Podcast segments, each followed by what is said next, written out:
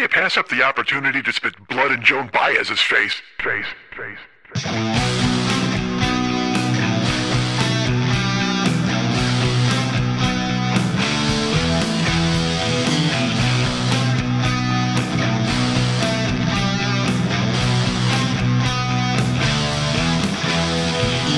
Dude, I'm so funny I inverted an epiglottis.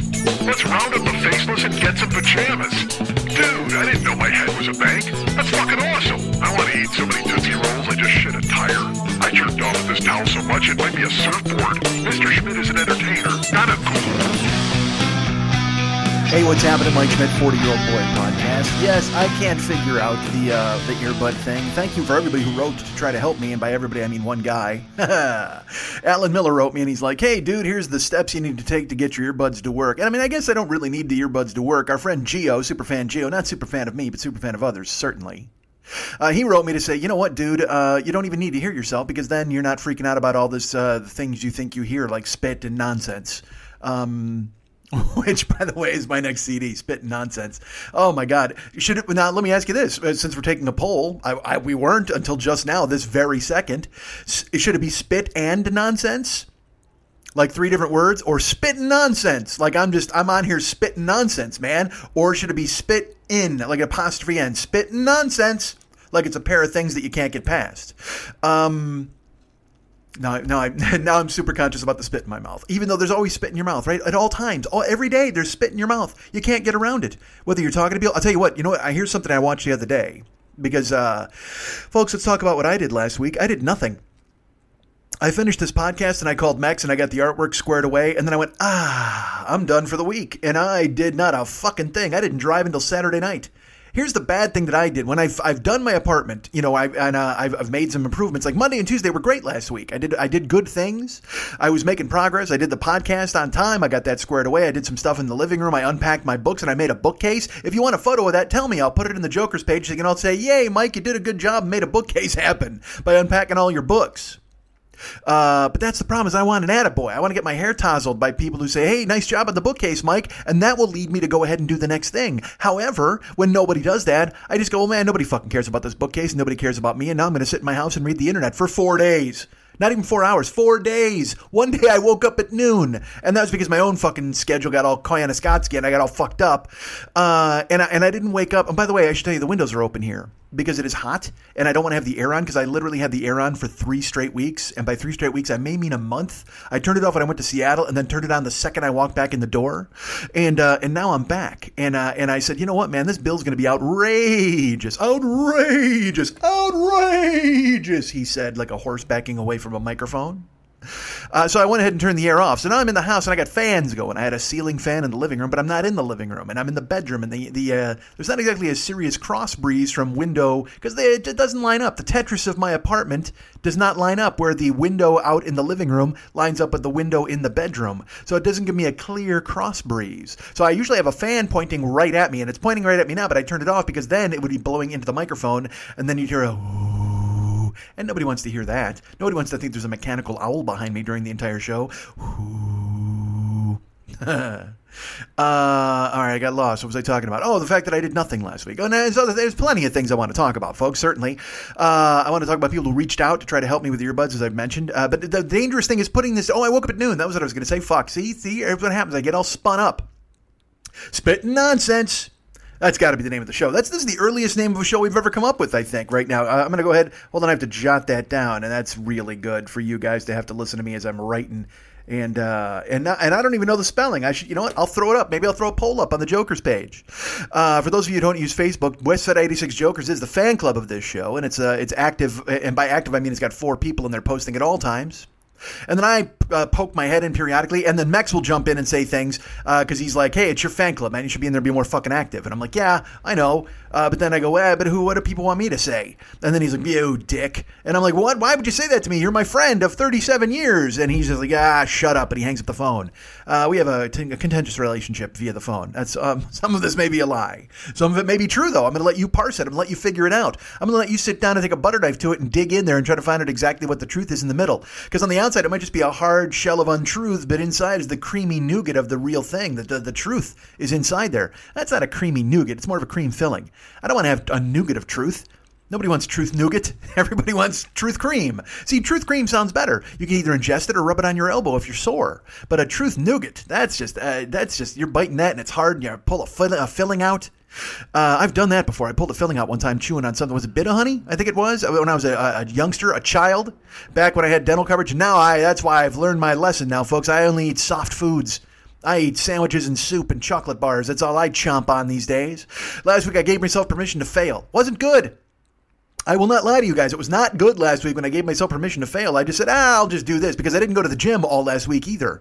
Uh, I just, I just hung. You know what? I put out a, I put out a sign said "Gone fishing." That's what I did on my apartment door. I just hung it out there. said "Gone fishing." And uh, nobody knew where I was or what I was doing, and that was fine with me because I enjoyed hiding because I like being a spy. You know me, I like being a spy. So one day, like I said, I woke up at 10, I woke up at noon, noon, noon o'clock, and the only time I left my bedroom was to get water out of the fridge or to shower. Uh, or to heat up Chinese food. Because here's what I did. This is this was you want to talk about somebody hiding. You want to talk to somebody who's just like, yeah, done, not interested in living a life this week. Uh, I went and bought Chinese food on Wednesday night.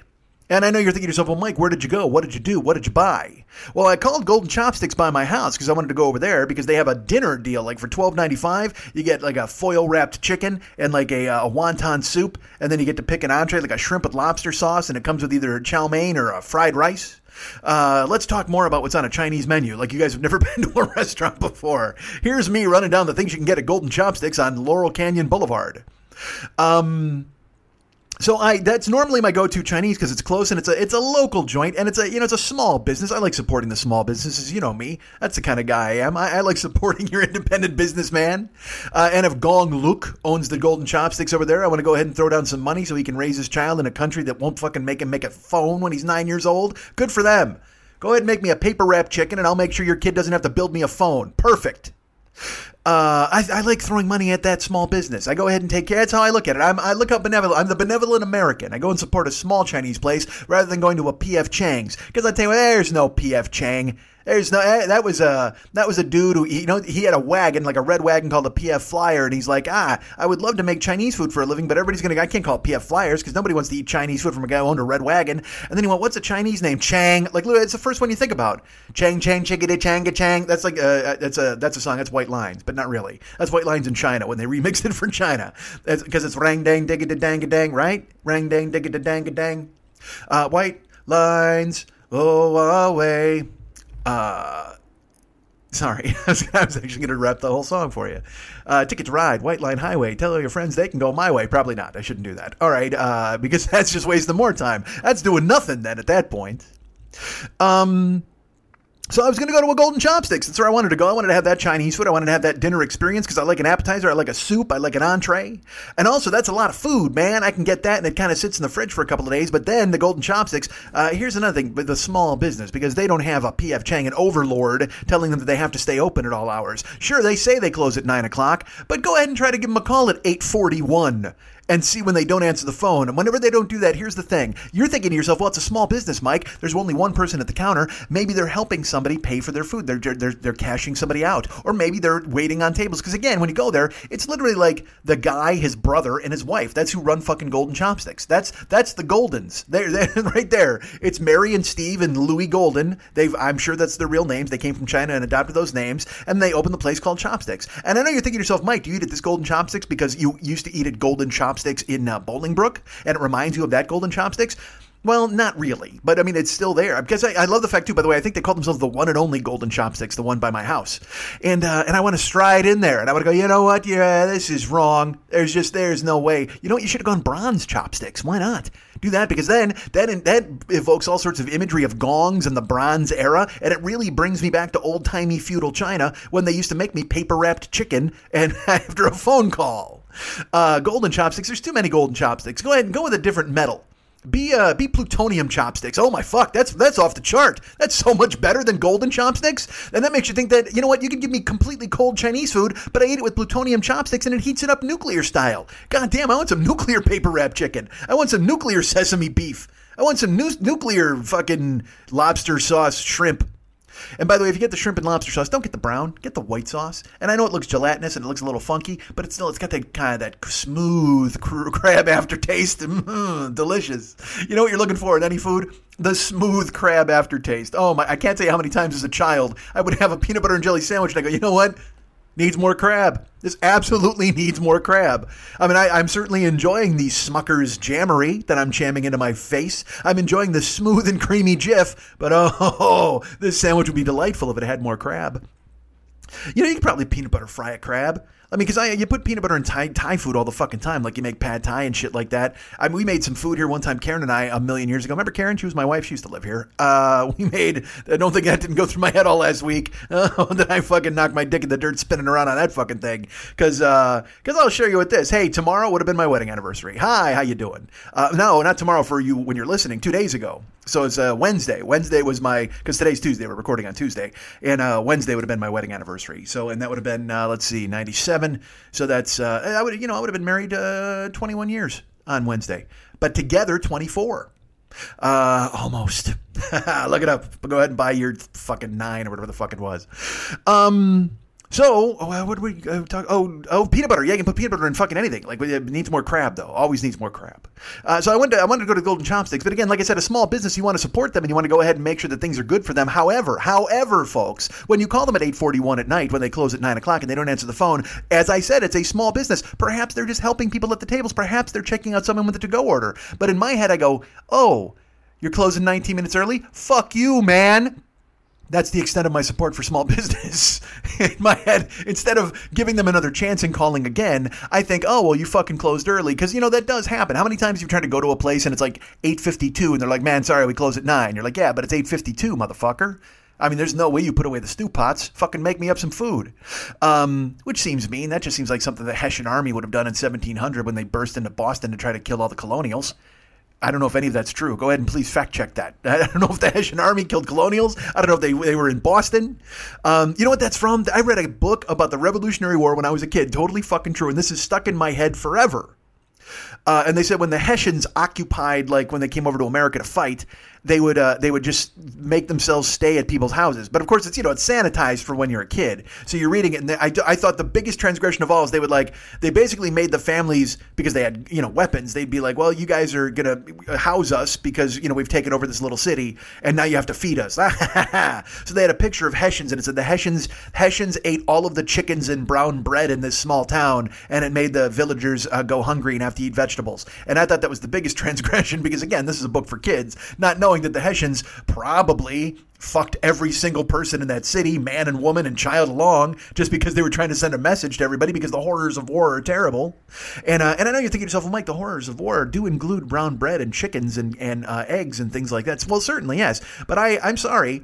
I have to think uh, on the atrocity scale eating all of my brown bread certainly going to be a few notches below raping my daughter and son in front of me and making me watch. And I'm assuming the Hessians did that sort of thing to try to demoralize the colonials before they crushed them, or attempted to crush them, and that's why to this day, fuck England. Yeah, that's right, you come over here, you fuck our daughters and our sons, you try to spin us around, fuck you, and fuck your tea, ride this barrel back to fucking England and go ahead and talk to the Queen and tell her to fuck off.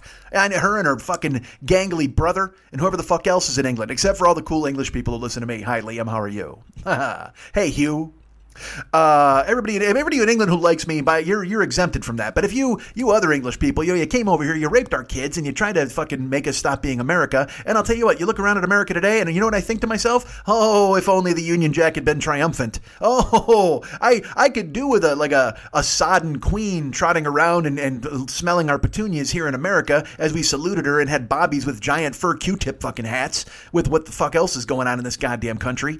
Today was the day that everything came uh, coming down down, folks. Everything fell apart. Everything, uh, everything for the Trump administration went upside down because, unfortunately, uh, or fortunately, depending on your. And look, I, this is going to be old. This whole fucking show's got old man yells at cloud all over it. Get off my fucking lawn. I got a podcasting lawn. You don't want to be on it. This might be a good time for you to just fucking unplug your iPod vagina and go and find something else. Go find another show that you might like this week because this is going to be a lot of me yelling and bitching. Because again, I haven't even left my fucking space. I'm just a dude sitting in a goddamn bedroom. Putting the desk in here was a huge mistake. I mean, it was a great move move, but also a huge fucking mistake. Because now it's like a little podcasting studio, but also I have the internet in here, so I don't ever have to fucking leave.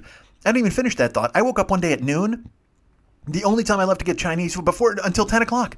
Until ten o'clock, I went and got the Chinese food at like fucking. Uh, no, uh, the, the the heat up day was the day after. I went and got the Chinese food the day before. Um, and let's finish where I went. I wound up going to City Walk. I had to go to a big fucking chain because again, I called the small business, and sure enough, Chang, uh, uh fucking the Goldens, they shut me down. They wouldn't answer the phone at eight forty one. Uh, and, and by the way, it's not like this is stuck with me over a week, huh? That I don't. I so fucking eight forty one. I still know the time that I called. Um and I know what you're thinking, Mike, you know, you called and it's not far from your house. You probably could have just stopped in there and made your order, but fuck them, man. Because again, like I said, if they're not picking up the phone, they're certainly not going to help me when I walk in the goddamn door. I'm sure they've locked it and barricaded it and they're in there eating soup noodles themselves, for fuck's sake. They're probably eating all of that. All anything with an underlying crab aftertaste, they've shoved down their fucking Chinese gullets already at that point because they don't want to serve it to me. Why are they, why are they cutting me out of it? Why are they leaving me out? I'm just I'm just here hiding in my house. I just want Chinese food to burrow into my fucking house with. That's all I'm looking for. Why would the Goldens refuse me? Hey, pick up the goddamn phone. He said out loud, yelling, shouting, hoping they would hear him from his house. The Goldens. Why are you shunning me, Goldens? All right. Uh, so here's the deal, folks. I so I don't go there, so I went up having to go to City Walk, which is a corporate joint, uh, and it's a farther drive. But at least I know they're not going to close but I will tell you this: I called the guy to make an order. It was like nine fair because uh, I, I was all right because I, went, I called at eight forty one for Golden Chopsticks, and then City Walk closes at ten. Uh, so of course I waited an hour because I was furious, and I'm in my house, and again I'm just embedded in my fucking room like a tick, and I don't want to go anywhere. So I'm like, ah, fuck, I can get Chinese from City Walk, and they don't close till ten. So, uh, so I called them at 9:51. I think it was. No, it was, I called. Well, I called them at 9:50. Uh, and then sure, by the time the order was finished, it was 9:51. But I, and I, what, here's what I ordered, folks. You want to know what I called? I called my shot at City Walk. I got a half an order of sesame beef, and that comes with the white rice. And then I got the uh, a house lo mein because I like a soft noodle, but I don't want a soft flat noodle. I don't understand the flat noodles. Like I understand it if you're an Italian joint, you want to have a pappardelle, and you want to get like a, a, a nice meat sauce and like pappardelle bolognese and you eat that, then you eat that fucking toboggan noodle. But in a Chinese joint, that fucking toboggan noodle, it just gets in the way, man. It's too long, and you're trying to eat with chopsticks. That's another thing. You eat with a fork, you can spin up a pappardelle, and uh, and you go ahead and, and it's like a little sled. It's a sled covered in meat sauce. It fucking it picks up your bolognese. It, it's perfect. It's a vessel to get the sauce into your mouth. However, Chinese food, everything is crammed into that fucking pagoda and then you're trying to scoop it out with your fucking uh, uh, your your chopsticks, and you use a chopstick to poke up a flat noodle. Holy, it's like pulling out a dog tongue. I mean, it's just fucking, it's just wrong, man. Just fucking. I just, so that's why I'm on a lo mein because a skinny noodle I can deal with. You give me a fucking lo mein, a soft skinny noodle, I'm on board. That's what I want.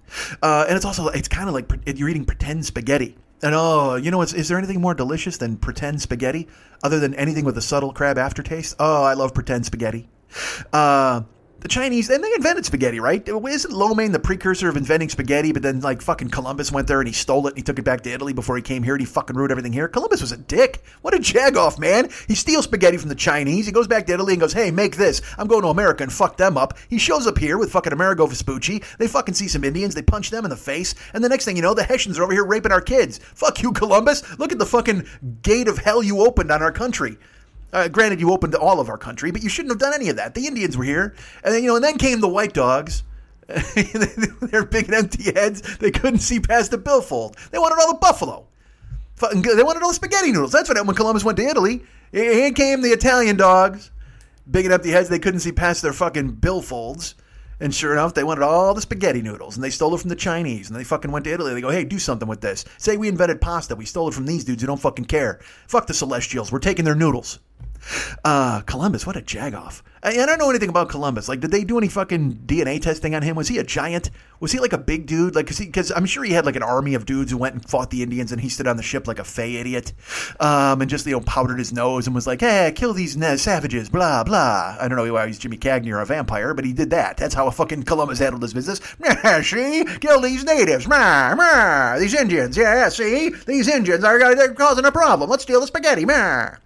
Because uh, the you know what? Because here's the thing: he didn't even come to steal the country. He fucking came here looking for something to put on top of the spaghetti because he couldn't steal sauce from fucking China because they just had noodles in a fucking pagoda. He's like, ah, I took the noodles. Let's go looking for sauce, man. So he sailed the seven seas and he came over here with the fucking Nina, the Pinta, the Santa Maria, and said, "Fuck you guys, we're stealing some sauce." And then he shows up here, and then Indians they have any sauce? They've got corn, only of course they called it maize. Uh, and then he was going to steal it. He's like, let's steal these elotes. Let's steal this fucking stuff and make a goddamn corn sauce out of it. But then he realized, nah, fuck this. Then they had tomatoes, and he went, wait a second. Columbus fucked up the Indians, stole the tomatoes, sent them back to Italy. He said, do something with this with the noodles. Fucking tomatoes, noodles, corn. He mixed it all up, and what did he make? A fucking, uh, I don't know, tomato sauce, corn pasta? I have no idea. I don't, I don't know a whole lot about Italian recipes. Um, but yeah, but he stole the fucking spaghetti noodles, and then he came here and he fucked everything up. Columbus. So again, is he a giant? Did they do any like that 23andMe bullshit? At 23andMe, what a fucking scam that is. I get friends who are just like, yeah, you know, I'm, the, I'm related to a prince. Fuck you. No, you're not. Hey, I'm related to a queen. Yeah, it turns out my family's got uh, Napoleon's blood. Fuck, no, you don't. You're all related to fucking serfs. That's who you're related to. Idiots who, who worked in the mud and died. That's who all of your relatives are. Think of the odds of this on this planet, okay? Think of all, there have been like 10 famous people on this planet, 10 rulers, 10, 10, you know, rich people or generals or whatever the fuck. And then everybody else is just eating dirt and dying. You know, fucking having a potato famine. That's who you're related to. You, if, if anything, you're related to the potato famine. Not even to the people in the potato famine. You, right now, th- look in a mirror. Right now, glance at yourself. You are a direct descendant of the potato famine. You carry the plague in you, son. You carry it in your head. You carry it in your heart. Right now, you're just you're just Black Death. That's all you are. You're related to the Black Death. You're not related to fucking Queen Winthrop or whoever the fuck. You're related to some goddamn death. That's all you are. You're a disease, and I'm the cure. That's right. I'm Marion Cobretti. I'm gonna rip your shirt and tell you to clean up your act and then I'm gonna fucking have a pearl handled pistol with a fucking snake on it. I'm gonna shoot you dead. And you and some fake Schwarzenegger guy are gonna be banging together your pickaxes and trying to have a cult. And fuck that, I'm gonna clean house on all of you. He killed one dude in that movie, right? Well, I mean, he killed a bunch of dudes, of course. He killed that guy in the beginning who just who looked like uh, he looked like a guy I knew named uh, who did he look like? Not Frank Machuda. Machuda's from Romeoville. He looked like the Lovelaces. Like you don't know who the Lovelaces are, but I grew up with these guys named the Lovelaces, Terry, Frank Lovelace and Terry Lovelace, and uh, and and the guy in the beginning of Cobra who sh- who he pinned into the fucking grocery store, he looked like one of the Lovelaces. Uh, and I know you don't care about any of that, and that's fine. Geo one time sent me a clip. He's like, "Hey, uh, I figured something out about Cobra." Like he, he listened and he and I guess he did something for Adam Carolla's show where he called in and there was a director's commentary about it, and then they played it, and they all laughed uproariously. And I, I tried to make uh, heads or tails of it. And I, it's best when Geo contacts you to just nod a lot and just because Geo, yeah, I'm going to say this, this is totally true, and I'm sure you've heard his podcasts. That's super fan Geo, by the way, not super fan of me, but super fan of others. He has the uh, Get It On podcast and uh, he also has the uh, the outdoor FAQ podcast, which I'll probably plug later in the show. Why not? But uh, but if you listen to those shows, if you ever talk to him in a social environment, Geo talks faster than me, and uh, and Geo is also a genius. Like Geo, like I'll bring something up and he'll like he'll spout some theory of relativity bullshit. And I'm just like, I don't even dude, I couldn't even possibly hope to hang. And that, and, and, and for some reason, Geo likes me. Thank God, because he's not a guy you want as an enemy. Geo's not a guy you want fucking working against you. You want him working for you. So, uh, so I'm, I'm, I'm pleased as punch that the guy's on my side. But boy, when I try to talk to him, and also he's another guy who'll get bleak on you quick. I think I talked about that on the air here. I'll be like, hey, what's going on? He's like, nothing. My dog ate a small rabbit and it might die, and my neighbors are trying to kill me with pitchforks. I'm like, whoa, hold on. I just want to know what the weather was like by your house, dude. I don't need to know that you're being victimized by a neighbor posse. What the fuck? Uh, but I'll tell you what, you know what's better than that? Being victimized by a neighbor pussy. All right, how you doing? That's right. Step on over to the apartment, knock on the door, bring some wine, and you're in. I don't know if that makes any sense. Uh, there are no neighbors here in my apartment building that I'd want to bang. I don't think. Nah, there's not. There used to be. Well, that's a lie. There's young, attractive women here, but they. That's. I can't even.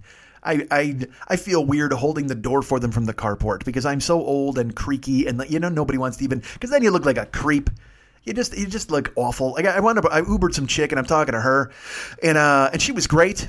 She was a. Uh, I talked to her last night, and she's a fucking dude. You want to talk about the, the quintuple threat? Like not even a triple threat. She just she went she added more to it. Like she's an actor, singer, model, but then she threw in like songwriter, dancer. You know what I mean? Like she had all that shit. She had a she had a full poker hand. Like she didn't just settle for three card money. She went for the whole fucking straight flush. She had a whole poker hand of cool things that she does, and uh and I wound up talking to her about the entertainment industry, and she was in a, she's in a movie and a play right now, and she had a, she's just met the man of her dreams. I mean, she's just, her life is taken off, man. She's 23. She's very happy, and uh, and I'm talking to her, and uh, and and it was a really cool conversation, but at the same time, I'm like, I'm not even on the same planet as this woman because she was. I saw her in the rearview mirror, and then I saw her get out of the car, and I'm just like, that just you, you, I, I shouldn't even be talking to her. And I know that sounds weird. I'm not down on myself. I'm just saying, as a 51 year old old guy who, I mean, I look, I think I bring something to the table, certainly, but, but not enough. And certainly not enough to talk to a 23 year old. And I wouldn't even want to talk to a 23 year old in that kind of fucking capacity. Like,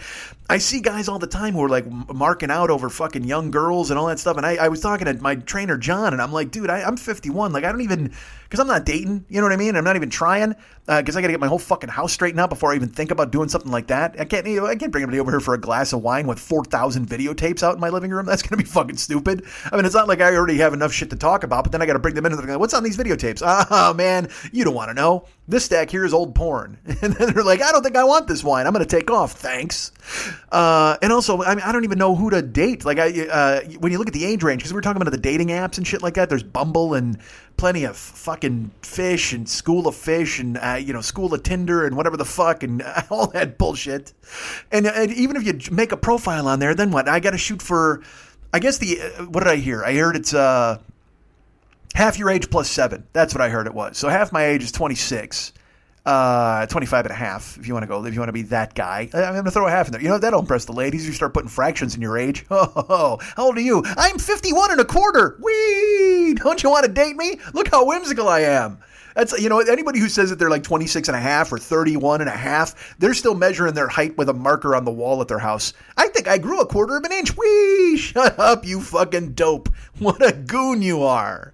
You can't be that. So I can't I have to round up, right? I can't round down. I mean I could say 25 and then add whatever the fuck. But, when you're figuring this out, when you're figuring out this fucking number, and you're going, well, half your age plus seven, so 25, so that's 32. But at 51, like, I mean, I, I can't, there's no way. No 32 year old even wants to be in the same fucking solar system as me as far as that.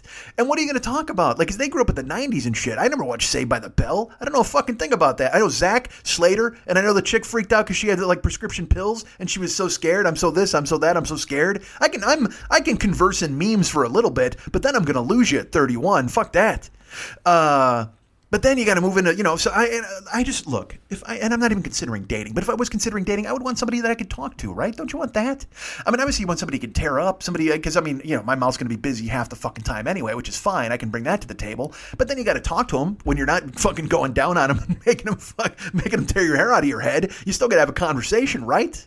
Uh, I would imagine so. I enjoy conversing. I enjoy talking. Why, why not just look at this goddamn show, ladies and gentlemen? Look at me spitting nonsense all over the place, or spit and nonsense, or am I spitting nonsense? Who knows? We'll put the poll up later, perhaps. Uh, but also at the same time, I'm going to get some 42 year old woman in there and I'm going to have a conversation with her. And the next thing you know, I'm going to go, hey, remember when the Hessians stole all the brown bread and then fucked that guy's son? And they're going to go, I'm out of here, man. I can't possibly do this date. And then they're going to put up a Tinder flag. And then I'm going to get thrown off the app because I talked about Hessians. And that's bad news. Nobody wants to get kicked off of Tinder. Or actually, maybe we all want to get kicked off of Tinder. Let's do that. Let's go back to the old thing. Let's go speed date. I, was, I just talked to somebody and he was speed dating.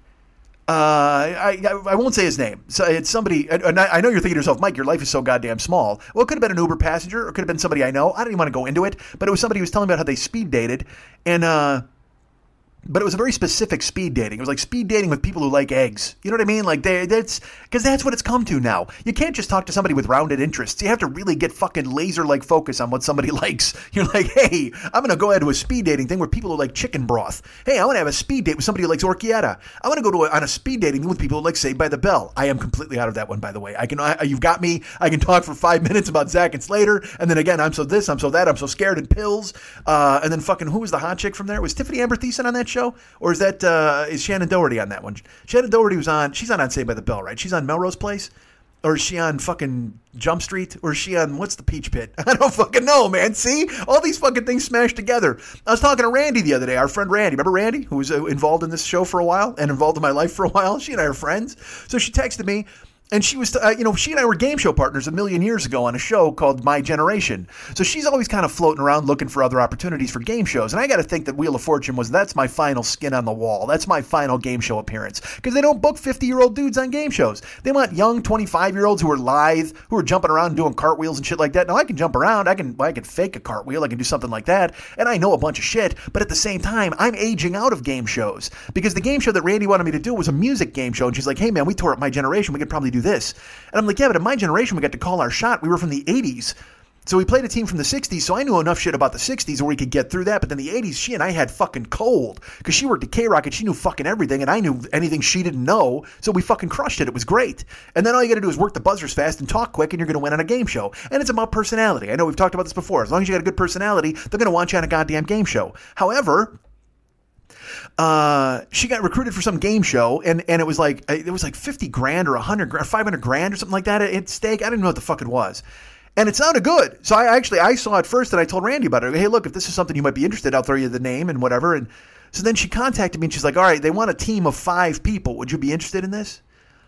And uh no, I'm not. I mean, I, I'm barely interested solo these days. You know what I mean? It's like I, because you got to go through there and you got to prove it. And also, it was a music show I mean, I'm I'm out. I'm fucking finished. I can't talk about anything from the 2000s and the 2010s. And she even said, she goes, I'll take like the 2000s up, and you study from like the 70s to the 90s. And I'm like, well, I got the 70s and the 80s cold, but if we get into the 90s, then eh, we get up to Nirvana and shit like that, and I think I'm okay. We get Pearl Jam and all those bands. I'm sort of floating around through there, uh, but grunge is kind of where I stop. I know names, but I don't know songs, and I don't know people who done songs. I told you one of my greatest triumphs ever was I went to a fucking like a game show run through. This was after my generation, but before Wheel of Fortune.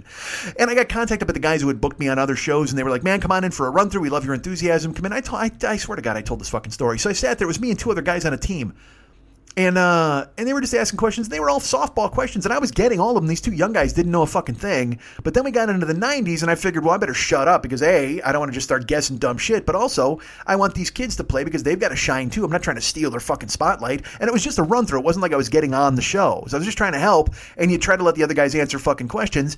But one, I, the, but I, one of my proudest moments was they said, "Name the members of Green Day."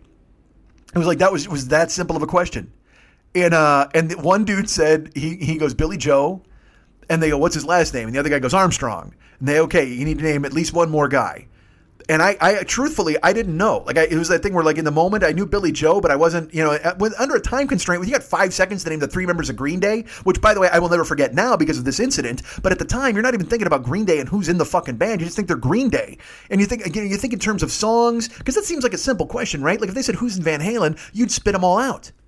But if they said to me, who's in uh, Boy, Boyz II Men, I got no fucking idea. I think Morris Chestnut might have been in Boyz II Men. I got no fucking idea, no clue. If you said to me, who's in Bell Biv DeVoe, I'd give you two of them. And then we'd have to discuss the third guy. Absolutely. That's my problem. But because you're not expecting who's in the band, you're expecting what did they sing or what was the album name or what was the name of the song or give me some lyrics, all that shit. So your mind's not in that space. So the guy goes Billie Joe and he goes, I need a last name. And the other guy goes Armstrong. And they're like three seconds, two. And I, dude, I have no fucking idea how I did this. I just went, Mike Dirnt. I said it. I just said his fucking name. And they were like, yeah. And these guys like high five me and hug me like, oh my God, how did you know Mike Dirnt? And in my brain, I'm like, I don't, I don't know. Because again, Tré Cool's the guy to pull. That's the stupid name that you should all know. Everybody should know Tré Cool is in fucking Green Day. But Mike Dirnt, that's the guy I pull? And again, it's just that's how your stupid brain works. It reminds me, I, have talked about this many times on this fucking show. God damn, I'm repeating myself a fucking ton. But one time, Teri Garr was on David Letterman and he's talking to her, and she's like, "My stupid brain. I don't know. I don't know why. I just for some reason I know that Xavier Cugat was married to Charo. I don't know why I know that, and it made me laugh as a kid because I do that all the fucking time. You'll know shit, and you're just like, I don't know why the fuck that happens. when you spit names out, and you're just like, I don't, dude. So when I said fucking Mike Dirnt instead of Tré Cool, even I was like, God damn, man, that's fucking crazy. How the fuck did that live in my brain? But that's how your brain works. You got shit lurking in there. You don't even know until you're under pressure. Not until not until a fat executive goes three, two, one. Can you pull the name of Mike Dirnt? That's how it works in this world, man. You can't expect to just be walking around with Mike Dirnt on the tip of your tongue. You got to be under pressure. You got to get fucking Queen and Bowie in your face. You got to get fucking squeezed because you know why? Love is an old fashioned notion, right? Uh, and love dares you to care for the people on the edge of the night. And love, um, what if I did that? All right, I won't. Um, so Randy contacted me to be in this fucking. She's like, "You want to team up for this game show thing?" And I'm just kind of like, "Yeah, I, I can't." I mean, I'm not, I'm not going to know any of those people. I'm not going to know any of it at all. Uh, so that's why when I say I was talking to this 23 year old girl, like, what would you ever have to talk to her about? I mean, I just because here's the thing uh, what she would have to talk about is all of her enthusiasm for her coming life. Like literally, she'd be like, "I'm 23. I'm in a movie. I'm in a play. I'm a model. I've got all this stuff going on. People love me. I'm getting work. I'm beautiful. I can't wait for these great things to happen." And uh, and all I'm sitting there doing is going, "Hey, I'm still chasing the dream I've been chasing for 40 years." 40 years I've been chasing this dream and I hope to get it, but right now I'm driving you around. Like you just you turned into the fucking Chapin song. It's just it's just insanity. And you don't mean to be, It's just and and and like look, I'm not saying boo hoo, I'm sad or anything's dead because I still do this fucking show and I got other plans and shit like that.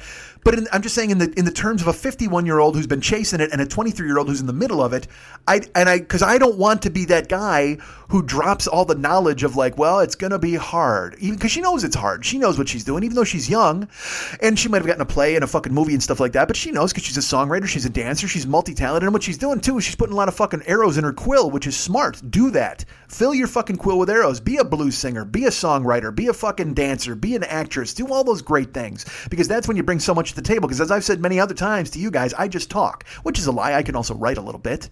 Um, but it's a matter of discipline and shit like that and work ethic. And she had it. And that's the thing is I got to fucking grab it. But also a 51 talking to a 23, that's just, it's because, you know, she's calling me sir the whole time and she should. That's, I, am not one of those idiots who's like, don't call me sir. I work for a living. Duh. Don't call me sir. That was my father. I'm not Mr. Schmidt. That was my dad. Oh, ho, ho, ho. Now fuck that, man. I'm 51. Call me sir. Call me mister. All that shit works. It should. Because you're kids. And also, any kid who calls me sir, good for them. Like, I want to fucking meet their parents and shake their goddamn hand. Because that's what I was taught as a kid. Manners. Be nice. All you got to do is be nice. That's the difference. Young and, and, again, here's like I said, here's the part where the old guy shows up. It's just like you see people not being nice, then you see people excusing them not being nice because this this happened. All right, look, let's just fucking talk about it. I'm to talk about this. Uh, you know, I got caught up on the internet. Like I said, I was fucking doing nothing for a few days, and by a few days, I mean five days. I, I, just I finished the show last Tuesday. I called Mex and got the artwork squared away, and then Wednesday, Thursday, Friday, Saturday, I did, I did nothing for those four days. I didn't even go out drive until eleven o'clock Saturday night. And I, and I let my bank account get perilously low. I was I was just that dude, and I was like, yeah, you know, I got some money to play with. I didn't really. No, I didn't. You know why? Because I had to survive. I survived on breakfast sandwiches the whole week. And when you say, "Hey, Mike, a good breakfast sandwich?" Nah, I was spending dollar fifties on breakfast jacks at fucking Jim uh, Jack in the Box. It's just ham, American cheese, and a bun, and you throw it in a fucking oven for fucking a minute, and it heats up, and you choke it down. It's literally just you're just it's just a salt lick. That's all the fucking thing is. But it's a dollar fifty, and that's how poor people get fat because they fucking compromise their principles and they go, you know what, I'm not going to cook. And I know fucking John's all the time. He's like, you know what, dude, if you went and bought a fucking head of lettuce, a tomato, and a cucumber, you could eat in salad for fucking two days. I'm like, yeah, probably, but there's no protein in a salad. And also, if I drive up to these guys' plate and they fucking, I was going to say place, I think I said plate. You drive up to their plate and they fucking just hand you, because here's what I would do I'd buy four breakfast jacks. I'd come home and eat one. Then I got three in the fridge. If I want to eat another, I, I heat it up in two hours. What a fucking mess. What a hobo. You know who I am? I'm the fucking, I'm like, uh, I'm a weird combination of the fat guy in Seven who died with his face in a fucking bowl full of SpaghettiOs. And I'm also the skinny guy in Seven who's tied to his bed and has air fresheners all over the place. That's who I am. I'm like a guy who can't ever leave his apartment, but also dies because he's eating garbage food because he's been forced to do it. But I'm, I'm, I'm but also I'm also Kevin Spacey in Seven because I made myself sit in the fucking chair and eat the fat guy food, and I made myself lay in the bed with the air fresheners and fucking stink up the joint. Even though I'm taking showers every day, I did I did take care of it because I am. Look, I might be a guy who doesn't care about himself, but I'm a guy who fastidiously will take care of himself hygienically because there's no, eh, especially being a fat guy too. That you don't want to let that go for too long. You go, you go two days without a shower and just forget it. You got somebody calling the cops because they think you're dead because bad things happen to fat dudes when they're fucking sweating. And also the fact that I have the air off. Like I finally turned the air off three days ago. Last week I just I was hermetically sealed. I just fucking sat here in this apartment and did fucking nothing. Heated up the Chinese food that I went and bought. I didn't even finish the Chinese food, did I? Oh yeah, I did. I told you about that story. I went and bought it. So then I heated it up for like three or four days. You just heat up a fucking you eat up some sesame beef and some rice. You eat that. You heat up some fucking lo mein. You eat one or two bowls of that a day, and you're fine. You're living. You're eating carbs. Then you go get some breakfast jacks. You get those, and you fucking stock your fridge with that. This is how you fucking die, folks. If you want, if you're looking for a tutorial on how to die, this is it. I'm spilling it for you. I'm right now, I'm laying it all out on the table for you. You want to fucking die soon? Go ahead and do what I did last week. Give yourself permission to fail. Eat chocolate bars and breakfast jacks and fucking bowls of lo mein. Just do that. Just choke it down. Why does the chicken at a Chinese place always taste bad? And don't write me and say it's a cat. Because I don't think it's a cat. It's just drier. It's just more dry than your regular chicken. And look, I know it's not moist. I don't know if they reheat it. I don't know if it's like space chicken. Like when you you see astronaut food, you ever buy that? That's the fucking weirdest thing. You ever you go to a grocery store? That happens at Fry's. Uh, that's the, the weirdest shit is at Best Buy. Like when you're buying, you're like, hey man, I'm to buy a refrigerator and maybe a stove, and I'll get a stereo. And then you get in line to leave. And they're like, would you like some astronaut food? well, of course I would. That and an Us magazine, please. Don't impulse buy me. I just bought a fucking refrigerator. I hate when they do that. They sneak up on you with some bullshit bullshit on your way out. Hey, you want some jerky? No, it's an electronics store, motherfucker. It'll be like chewing copper wire. I don't want to bite into a USB cord that looks like fucking pemmican pork. No, thank you. But sure enough, they throw it right there in the fucking aisle because they're going to try to impulse buy you because they understand Best Buy knows psychology. Fry's knows psychology. Fry's is the worst. Like Best Buy at least has brands from this country or, or even from other countries that you recognize. You'll walk in and there's something from Plugistan and Fry's. You're like, I don't even know what the fuck this is. You're like, well, they're the they're the number one contributor of plugs in this country. You're like, well, I got to get a bowl of plugs then. I'm sure I'll need those at my goddamn house. Now, is this like a plug? It is, but there's an umlaut, so it plugs into the wall. Yes, but it uses a European converter. You're gonna have to buy those. Those are in aisle 71 because Fry's has a thousand aisles. Oh my Christ, how big is Fry's? And then they're like, hey, let's make our whole store look like a goddamn uh, spaceship. Would you like that? Would you like it if there were aliens staring at you as you looked at our plugs?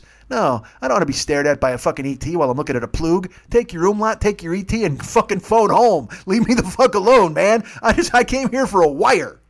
But then, sure enough, you find your wire, you get a handful of plugs, you got ET fucking following you to the checkout, and you get into the checkout, and then there's Dentyne and chiclets and powdered fucking lick'em sticks. I don't want that shit. I don't want you to fucking impulse buy me on the way out. It's bad enough I had to buy plugs, motherfucker. You're fucking hosing me with some electronics from Brazil. These people are not known for putting together a fucking plug, but yet, I mean, IKEA, I go buy a plug, there's an umlaut. In Brazil, they don't know what an umlaut is. It just looks like a snake bite. Fuck. But then you go to Fry's, they try to trick you. you get, and that astronaut food is there. So I think that's what that chicken is. When you go to a Chinese joint, you bite it, and it's kind of like it's got that crispiness, like kind of a, but not a fried, delicious crispiness. More of a suspect. Has this been sitting on a countertop crispiness? It, it's like it's like biting into coral reef. You know what I mean? It's got like kind of that. It just collapses in on itself like a star, like a black hole or a star. You bite it, and it's, it's like it's almost like eating a like a like a you know when you eat a waffle cone and it's got that crispy crunch. But but imagine if you just ate a dense, full on waffle cone that wasn't empty. It wasn't hollow and filled with ice cream. It was just like, it was just fucking, like if you made, if you took waffle cones and made them into french fries. Wow, I think I'm, I just might have invented a fat guy snack for the ages. If you just took waffle cone batter and you made it into french fries and you dipped it in ice cream, Holy fuck, call Cold Stone. Somebody get them on the goddamn. No, fuck that. Call Fry's. I'll impulse buy the shit out of fat people with fucking waffle cone fries and an ice cream dip. Holy macaroni! I just made a million dollars. And again, I did it right from my green bedroom. I didn't have to fucking even leave the joint. See? It made sense to put a desk in here. I just invented waffle cone fries and an ice cream dipping sauce, and I just fucking made tons of money off fat guys all over the fucking universe. Eh, universe, that might be a stretch. I don't know if anybody, any fat guys are coming from Pluto to eat my waffle cone fries with an ice cream dipping sauce. I'm sure they perfected it out there. They're ETs. They got it all squared away. Uh, but yeah, man. So then that space chicken is just like fucking. Ugh. I, I don't know. It's just because it, it, you ever make the mistake? Because sometimes you eat chicken and it's bitter. You ever eat a bitter chicken? I hate that, man. When you eat, if there's like a I like going to a place because there's Zankou chicken out here or El Pollo Loco, and the chicken's fairly fresh because they're churning it over and they're very busy. But if you ever walk into one of those joints and it's empty, you don't you don't want to eat a chicken from the morning. Like I used to work at Pacero's Pizza and we would cook fucking rotisserie chicken. So you'd put the chickens in right when I got in there. We put them at 11 o'clock so they'd be ready for the lunch rush because they took like a half hour, 40 minutes to cook. So they'd be done. You'd take them out, you'd put them out, and if someone wanted a quarter chicken, you you know hacked it off. They got a half chicken, wanted a whole chicken, whatever the fuck, and they sat in the warmer. But then those chickens would basically sit in the warmer if they didn't sell, and we'd keep them in there to like 2.30, 3 o'clock. So, I mean, that's like, that's four hour worth of warmer chicken, and that's not good. You ever sit in a hot tub for four hours? You're not at your best. So imagine a chicken who sits in a goddamn hot tub for four hours. Because that's all that thing is. It's all moist when you put it in there, but then it's losing its moistness under the, the orange rays of death that it has to sit in there with the fucking warmer. And it, it's already been stabbed with the prong, so it looks like it's got an umlaut in the, both of the breasts. So it's already embarrassed for itself and then it's just feeling sad because I read that you can eat sadness. We I talked about this on the show where it's like they're talking about, hey man, if you got chickens like on top of one another in a cage and you eat them, you inherit their sadness.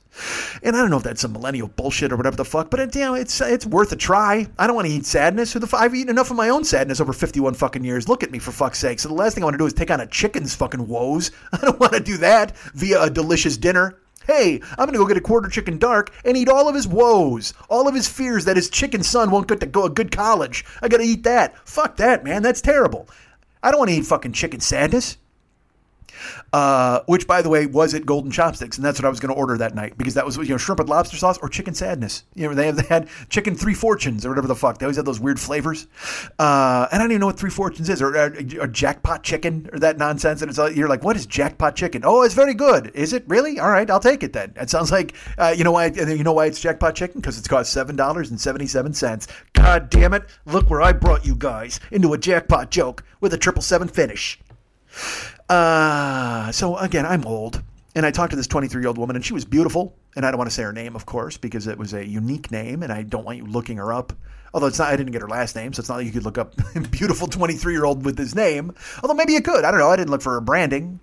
Uh, but when I dropped her off, I felt good. I felt good that she was excited and ready to tackle the world. You know what I mean? I had, I had had a, uh, I, I picked up another girl, that, and this chick, dude, I picked her up at a fucking bar in Santa Monica. Picked her up by herself late on Saturday night. And she was gorgeous. But she literally, because uh, this this other girl was really beautiful, and uh, and like long legs, dancer legs, and she's wearing a red dress, like a red coat or whatever the fuck. She was really beautiful. But this this other girl looked like weird movie stereotype beautiful. Because well, what, all right, let's put it this way. I will tell you where she was from, and you'll and so I'll bet you can see her in your brain right now. Uh, I picked her up, and it turns out she's only lived in Los Angeles for five weeks. She came from Alabama right after graduating University of Alabama because she wants to be an actress. Uh, that I mean, so now you know what she looks like. I guarantee it. Like, I, let's put it this way: she was blonde, like seriously blonde, almost platinum blonde, and I bet you can fill in the rest. Just fucking like like painted on charcoal black jeans and fucking heels, and she she had everything but the fucking the Miss Alabama sash on. I mean, she looked, you know, she looked like, honestly, she looked like the fucking uh, Miss America's Dairyland that I went down on when I was in the fucking hotel a million years ago. Just this blonde creature that was just, just does, it's, she doesn't even, like, if space people came and they'd say, take me to your leader, you'd all point at her and go, yeah, she looks like the best of us, right? And, and you don't even cared about what's in her brain or what she brought from Alabama or any of that. Because again, look, this chick graduated with a degree in marketing, but she came here to be an actress. And she's like, yeah, my parents are cutting me off in January, so I'm going to give it my best shot. And I'm like, well, I got news for you. I don't know if four months in Hollywood is your best shot, but good for you. Uh, and she goes, no, I just mean in January I'll have to get a job, you know, but I, will probably go back to Alabama if I don't make it by then. I'm like, well, um, if you want to give me your card, I'll be back to pick you up to take you to LAX on December 31st because there's no fucking way you're going to be a successful actress by January. But maybe she is. I don't know. Because she was telling me, she's like, oh, I, uh, you know, I'm doing this and it's really hard out here. You know, I'm trying to get auditions and trying to find an agent, you know, and, I, and she's got that lilt in her voice. And I mean, look, she's incredibly beautiful and, and, uh, and probably going to get discovered. But first of all, she's going to get discovered by every fumbling idiot in the bar with a card that says he's a producer. You should give me a call. And I'm sure she's going to get to try out a whole bunch of couches if she wants to before January. But it just it struck me as so again like she was like the typical story. Like like she, I think she thought she'd come out here and she'd go down to the soda fountain and get discovered by the guys by the Warner the actual Warner Brothers not even the guys from Warner Brothers. She thought the actual Warner Brothers would be in Walgreens at the fucking soda fountain and would go hey how you doing there Blondie? What's up Alabama? We're to toss you in several films immediately. But first let's spit roast over a root beer float uh, how many Warner Brothers are there? Could they spit roaster, or, or is she just going to get fucking totally? She, has to get a backdoor penguin from all of them. It's got to be like five Warner Brothers, right? Uh, but she's here to make it, man. She's got till January, so who knows? I, and I look, I don't mean to cast aspersions. She was lovely, and we had a great chat. And but I will tell you this. I tried to to embolden her. Listen to what I did because I'm this fucking idiot. And I didn't do this in a bragging way. I did this in a nice way to try to reach out to somebody and go, "Hey, it can be done." Because she's telling me, she, yeah, you know, it's really it's a big town, but I love it and I love the people I've met, but I don't know, I don't know the first place to get started. You know, I just got my headshot, so I'm excited about that, but you know, I got till January and I want to try and get an agent. And I listen to it and I go, well, it's, I go, it's a hard thing. I go, but you know, maybe you go to showcases. There's all sorts of things like that, and you can take classes, and you wind up getting, uh, you know. The, and she's like, well, I, I don't know. I, I asked around, and I'm, I'm trying to figure out exactly what to do. You know, I'm going, I'm networking at these, these parties at these bars, and I'm just like, you're not, you're not fucking networking. Seriously, I mean, if you're, if you're looking for a cock in the mouth, I mean, yeah, then go to the bars and network with these wannabe producer types. I mean, I just, and maybe I'm wrong. You know, maybe she'll get on a reality show and be fucking, and she'll kill it. I don't, I have no idea. She'll just be, she'll be like the, the, the new Reese Witherspoon or whatever the fuck that Sweet Home Alabama movie was. She'll be that chick. She'll wear a fucking pink suit with a pillbox hat. She'll Jackie O the fuck at everybody and just fucking, she'll kill America with her drawl. And good for her. But in the car, I tried to reach out to her and I'm like, hey, here's the deal uh, you know, I said, and she's like, uh, I said, I'm from Chicago. And she's like, oh, how long you been out here? I said, I've been out here a very long time, probably as long as you've been alive. Uh, I said, I moved out here in 97. She's like, oh gosh, yeah. You know, and I think she was 20, she was also 22 or 23. And I said, but here's the thing. I, I will tell you this. I first moved here in 1997, and uh, you know, you're saying it's hard and you're networking and you're doing all this. Like when I first moved here to town, uh, I had a couple of job interviews that didn't pay off, and then I got a job in a restaurant. I told my wife when we first moved out here, I said, I will work hard, we'll make as much money as we possibly can, we'll do whatever we can to break ass and survive. I said, but I worked in this restaurant for you know three weeks, and I was working 12, 13 hour shifts. I said one day I finally came home, I sat in a hot bath, the hottest bath I could possibly run, and I just sat there. I said I wasn't getting clean, I was just thinking. And then my wife came home from her seasonal job, and I said, listen to me, I I just, I need to quit. I know I promised I would come here and I would work my ass off, and I promise you that I will. I will go tomorrow. If I go and put my notice in and I quit this job, if you let me just quit, I will go and I will apply at every extras place, and I will do extra work every single day. I said it's it's you know it's only like ninety bucks for eight hours. I said until I can somehow be in, in the agents or in the union, and we'll see if that can work. And I said, but you never know. I, but I will I will work. It'll be like a full time job to be an extra every single day. And my then wife looked at me and said, "Okay, I believe in you. Go do it." And she she at this point she didn't say anything. She didn't say. She said she'd done some extra work, and I said, "Okay." I went to these agencies, and I said, "So," uh, I said, "Here's the thing. I uh, I went to apply for the agencies, and like the fourth agency I went to, a guy discovered me. I go, I know it sounds weird, but a guy came up to me. He's like, "What are you doing here?" I said, "I'm signing up to be an extra." He looked at me and I said, granted, at the time I was a particular size, so I fit exactly what they were looking for. He said, come with me. He took me to a movie set and I got cast in a movie. And she goes, oh. I said, yeah, I was, I, so I'm telling you that it can happen. I wound up working in this movie for three months. It had, it had some, for the time, some big stars in it. It was directed by a big director. And she goes, oh, okay. Dudes. Oh, okay. That's all I got out of fucking Alabama? I just told you that your dream could possibly come true, and and that mine came true in the weirdest fucking way. Here, here's the thing. Here's how I know. This is how self-involved this drawling fucking chick was. She doesn't ask me who the directors were, what the. She didn't ask me what the fucking movie was. She didn't say who the stars were. She didn't ask a fucking thing. And granted, I understand you're you're 22 and you're incurious and you're used to guys drooling all over you and chasing your ass. But I'm giving you some fucking logic here, man. I'm trying to give you. I'm putting cheese right in the fucking mousetrap so you can put and reach in there and grab it for yourself. I'm telling you, your dream can come true. I'm telling you that you've only been here a short amount of time, and I was here only a short amount of time, and I got exactly what you fucking wanted, and it set me on my way. I said I got my union card, I worked on this thing, and I wound up joining SAG immediately because that opens up a whole lot of doors for getting an agent and doing auditions. Oh, she just looks at her phone, like I mean, just doesn't fucking. I, I and and then and look, I I I knew that she probably wasn't serious when she said she was giving it until January to give it her best shot because she's only out here as long as mommy and daddy's money runs. And then, like I said, two days later, last night is when Monday night is when I met this other girl who's who's got a full house. This other chick comes in. She doesn't even have. She's got high card. That chick from Alabama doesn't even have a pair. She's got a high card and she's hoping to play it. And she's she's her. That's what her deck is stacked against. Is a 23 year old blues singer, dancer, songwriter, actor, who is in a fucking play and a movie right now, and and is recording an album. That's someone who hustles. That's someone who gets it done. And when I talked to her last night, I enjoyed hearing from her because, again, it was infectious to hear her hustle, to hear her dream, to hear her pursuit of it, and her making it come true. She'd come from St. Louis. She was amazing. She's like, yeah, I came from St. Louis and I'm doing this, and she's try- and she had all these different things going on. And I contrasted that with just three nights ago, talking to another girl who who who thought she'd come here and get a haircut and a manicure and be in Ryan Gosling's next movie. And it, it's just that's that's this town, man. That's the difference in it.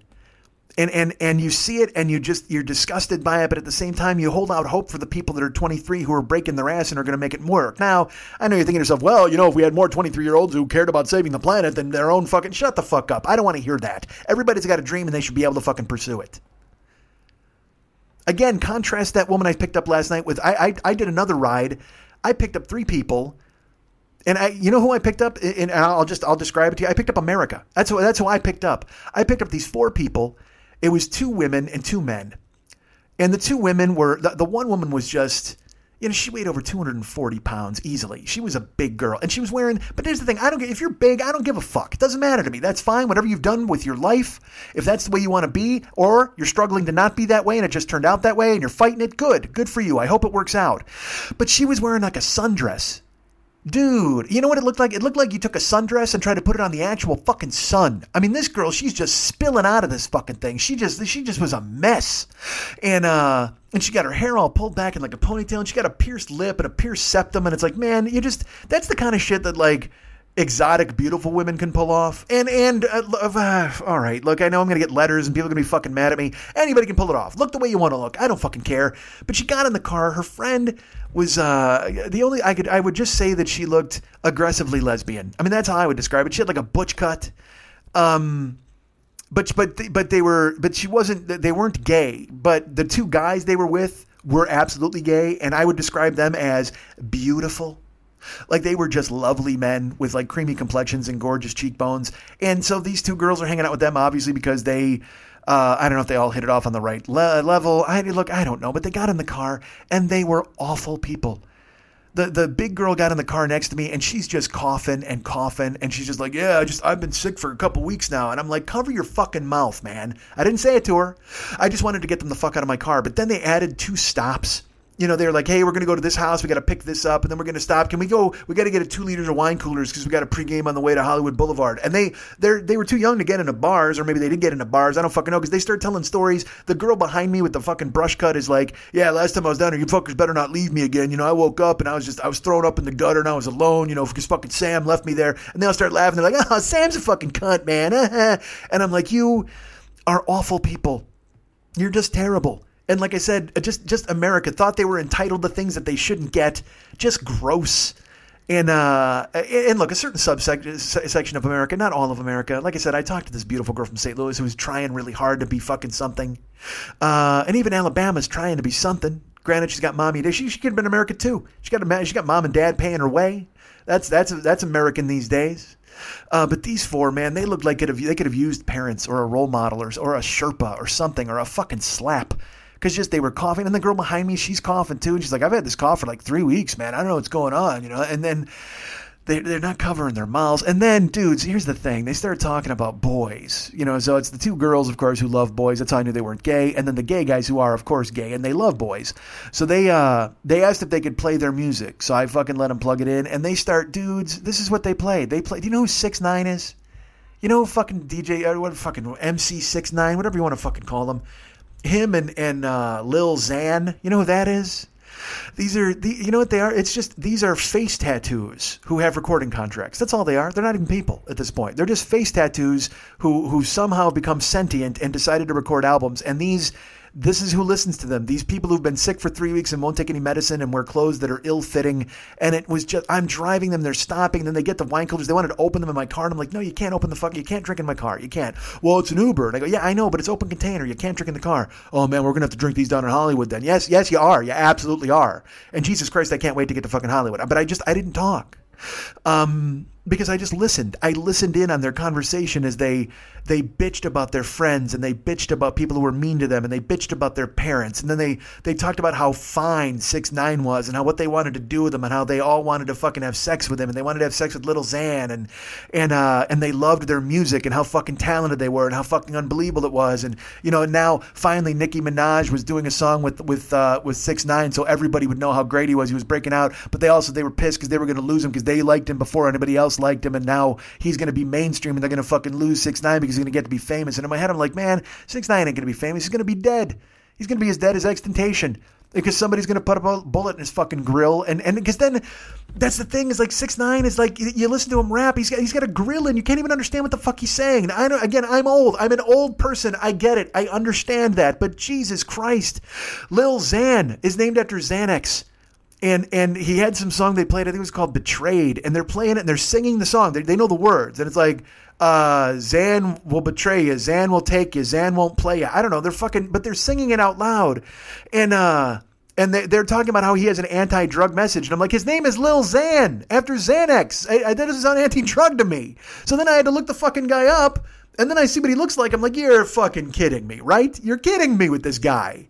And it turns out that he, I guess he was addicted to Xanax for two years, but he's only 20 or whatever the fuck. He was addicted to Xanax for two years and he took that as his fucking rap name, but now he wants to change his name to Diego, but he's famous as Lil Xan. I'm like, dude, there's a Wikipedia page on this fucking guy and I'm reading it. I don't know who's worse. Him for having a Wikipedia, no, him, the guy who created his Wikipedia page, or me for fucking reading the whole thing.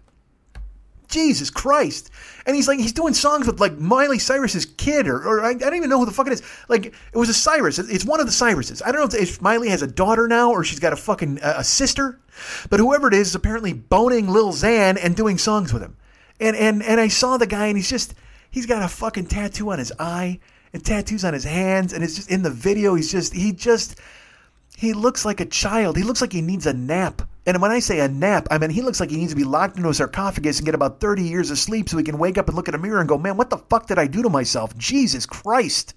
And I'm sure he makes that money. That's because that's all it is. And I, I, was I was talking about six nine to somebody, and I was trying to explain six nine to Lenny, my brother, and he's like, I don't even know the fuck that is because we were talking about Lil Tay too. Lil Tay's like an eight year old girl who's on Instagram with like Lamborghinis and shit, and she swears and says bitch and motherfucker, and I'm like, whatever the fuck. I don't. And again, man, I was a kid. I had dumb fucking music that I liked, that I like people that everybody. Th- I mean, people thought Madonna was rebellious when I was a kid. Now Madonna's got a grill in like six nine, and she's pissing off people because she can't talk about Aretha Franklin for five seconds without talking about her own bullshit. You see that nonsense? I only saw it on Twitter because again, somebody said the VMAs were on this week, and I'm like, why did they, did they even do the V's anymore? You can do the MAs, that's fine. I didn't, but I I mean, I didn't even think the V or the M was still involved in that channel. Isn't it just an endless series of people trying to just log roll and ride fucking rafts down the rapids in, a, in an extreme rules challenge? I thought that's all MTV was these days. But I think they've made some videos. I guess that's what I've heard. So I. I don't know, man. I don't know what the fuck to do. I feel so old, so fucking old, and and it's just ridiculous. It's ridiculous, and social media doesn't fucking help dudes, I went on social media this week. This totally fucking happened. Some some fucking because this is when and this is when I say it's over. And I don't mean it's over because Trump's a dick and people love Trump and whatever the fuck. I mean all the shit that happened today. And he had a rally where he just he looked like fucking he's on fumes. That fucking guy. He's ready to just pack it in. And I don't know who the fuck is laughing at his bullshit. And and I'm sure people say the same thing to you when you listen to me. But again, I don't purport to be the fucking president of the guy in the goddamn states. I'm an idiot in a green room. But I'm talking and you might like my rants or whatever the fuck, or maybe you don't, or maybe you think I'm an idiot. Who the fuck cares? I don't care. So don't listen. But with Trump, you see him get out there. He talks like today's fucking rally was like over an hour, and he's out there talking about turkeys and bullshit, and he's doing the same shit over again. Lock her up and put Hillary in jail, and I mean, and talking about the election, and like, man, who's going to those rallies? I look, if you like him, if your 401k is better, you're making more money, whatever the fuck, I'm not going to challenge you on that. That's you've made your line in the sand. That's fine. That's the shit you care about and he made that work for you. That's fine. But who thinks he's cool? Who thinks he's funny? Who thinks anything he's doing is interesting or smart? I mean, I, I guess he's he's trolling people or owning the libs or whatever the fuck you want to say. But he gives these fucking speeches and he says the same shit over and over. I, I replied to a guy on Twitter because the guy's just like, I read that Trump supporters like him because he can finish his punchlines, and I'm like, no, I look, I get why they like him. Okay, I get. Let's put it this way. I don't. I don't want to say I get why they like him because I mean that gets into a whole fucking rat's nest of racism and other other bullshit and and again money and 401ks and whatever the fuck. He makes you feel strong. Good. He's a strong man. He's he's making America great again. Good for you. Whatever the fuck you think. However, I can understand the rallies. Okay, as a guy who was in a room with the president of the United States, I get it. The fucking vibe is crazy. Like I didn't know fuck all about Reagan until now. I know now he was a fucking piece of shit. But back then, I just knew the president was coming. They landed a fucking helicopter outside my school. He came in, he gave a fucking speech. We gave him a football jersey, which he held up. He knew who we were. He knew who my town was. It felt amazing. I was just like, Jesus Christ, the president of the fucking United States came to my high school and I got to watch him talk. That's insane uh, it, because it just it took something on a global level and made it local, which is incredible. So I understood the rallies. If he goes to Iowa or he goes to West Virginia, he's he still has a certain amount of cachet. Because look at this. Not only look, those people when they go to the fucking rally, it's not even that he's the president. That's the guy from The Apprentice. That's the guy who was on Saturday Night Live. Donald Trump has been famous for 40 fucking years, it seems like. Let's see, 2018, 88, 98, 2000. Yeah, I'll say I'll say 40 years he's been famous. 30 years, 88. I don't think 78. I mean, he was around in 78 in New York. He was New York famous then, working with the mob and busting people out, and not letting black people in his fucking apartments. But then you get into the fucking 80s, and then, like I said, he's in Spy Magazine all the time. They're making fun of him. Like I said, short fingered vulgarian. That's what they called him all the fucking time. But then he's in fucking Home Alone, and he's on Saturday Night Live, and he's on Howard Stern all the time. He's a celebrity. So you, if you live in fucking Coal Town, like literally, you walk out of the coal mine, you take your first fresh breath of the day when anything different is going to happen in that fucking town. When I was a kid, dude, I lived in fucking Bolingbrook. At night, I just drove just to escape. I just I didn't even leave Bolingbrook, but I was escaping my house. I was escaping the jail that had been made for me by being a young person who lived in a small place. So I was able to climb into a car and be free. I'd roll all the windows down, I'd play my music loud, and I'd fucking sing at fucking midnight or one in the morning. When I finally got my driver's license, I would drive my mom's Buick Regal all over the fucking place. Just because, just to escape, just to feel like I had some ounce of freedom. So if you work in a coal mine and you have no hope, if you work in some fucking dead end town, you work at a Walmart, you're a fucking checker and you don't have insurance or you got three kids or your, your dad's a meth addict or whatever the fuck, you're looking for any sort of hope. You're looking for anything that would be a beacon, looking for anything that would make it look like the world cared about you or thought about you. So when a celebrity, let alone the fucking president, is going to come to your town, I get the rallies. And then when you get in there, you get caught up in it. You get caught up in the locker up. You get caught up in the fucking, uh, you know, drain the swamp or the, you know, you're yelling at the press because they're mean to the guy who you think thinks of you. You they're mean to the guy who you think actually cares for you. But if you thought for one second, you'd realize this fucking guy doesn't care about you. He's coming to your town to use you as a photo op. And also, you're the only motherfuckers who will now let him talk for an hour and 15 minutes and cheer and yell and laugh. And he needs that. You're his fucking heroin. You're his fucking hit. You're his meth. Because otherwise, he's sitting in his fucking bedroom in the fucking White House eating Big Macs and watching TV where everybody calls him a dumb fuck.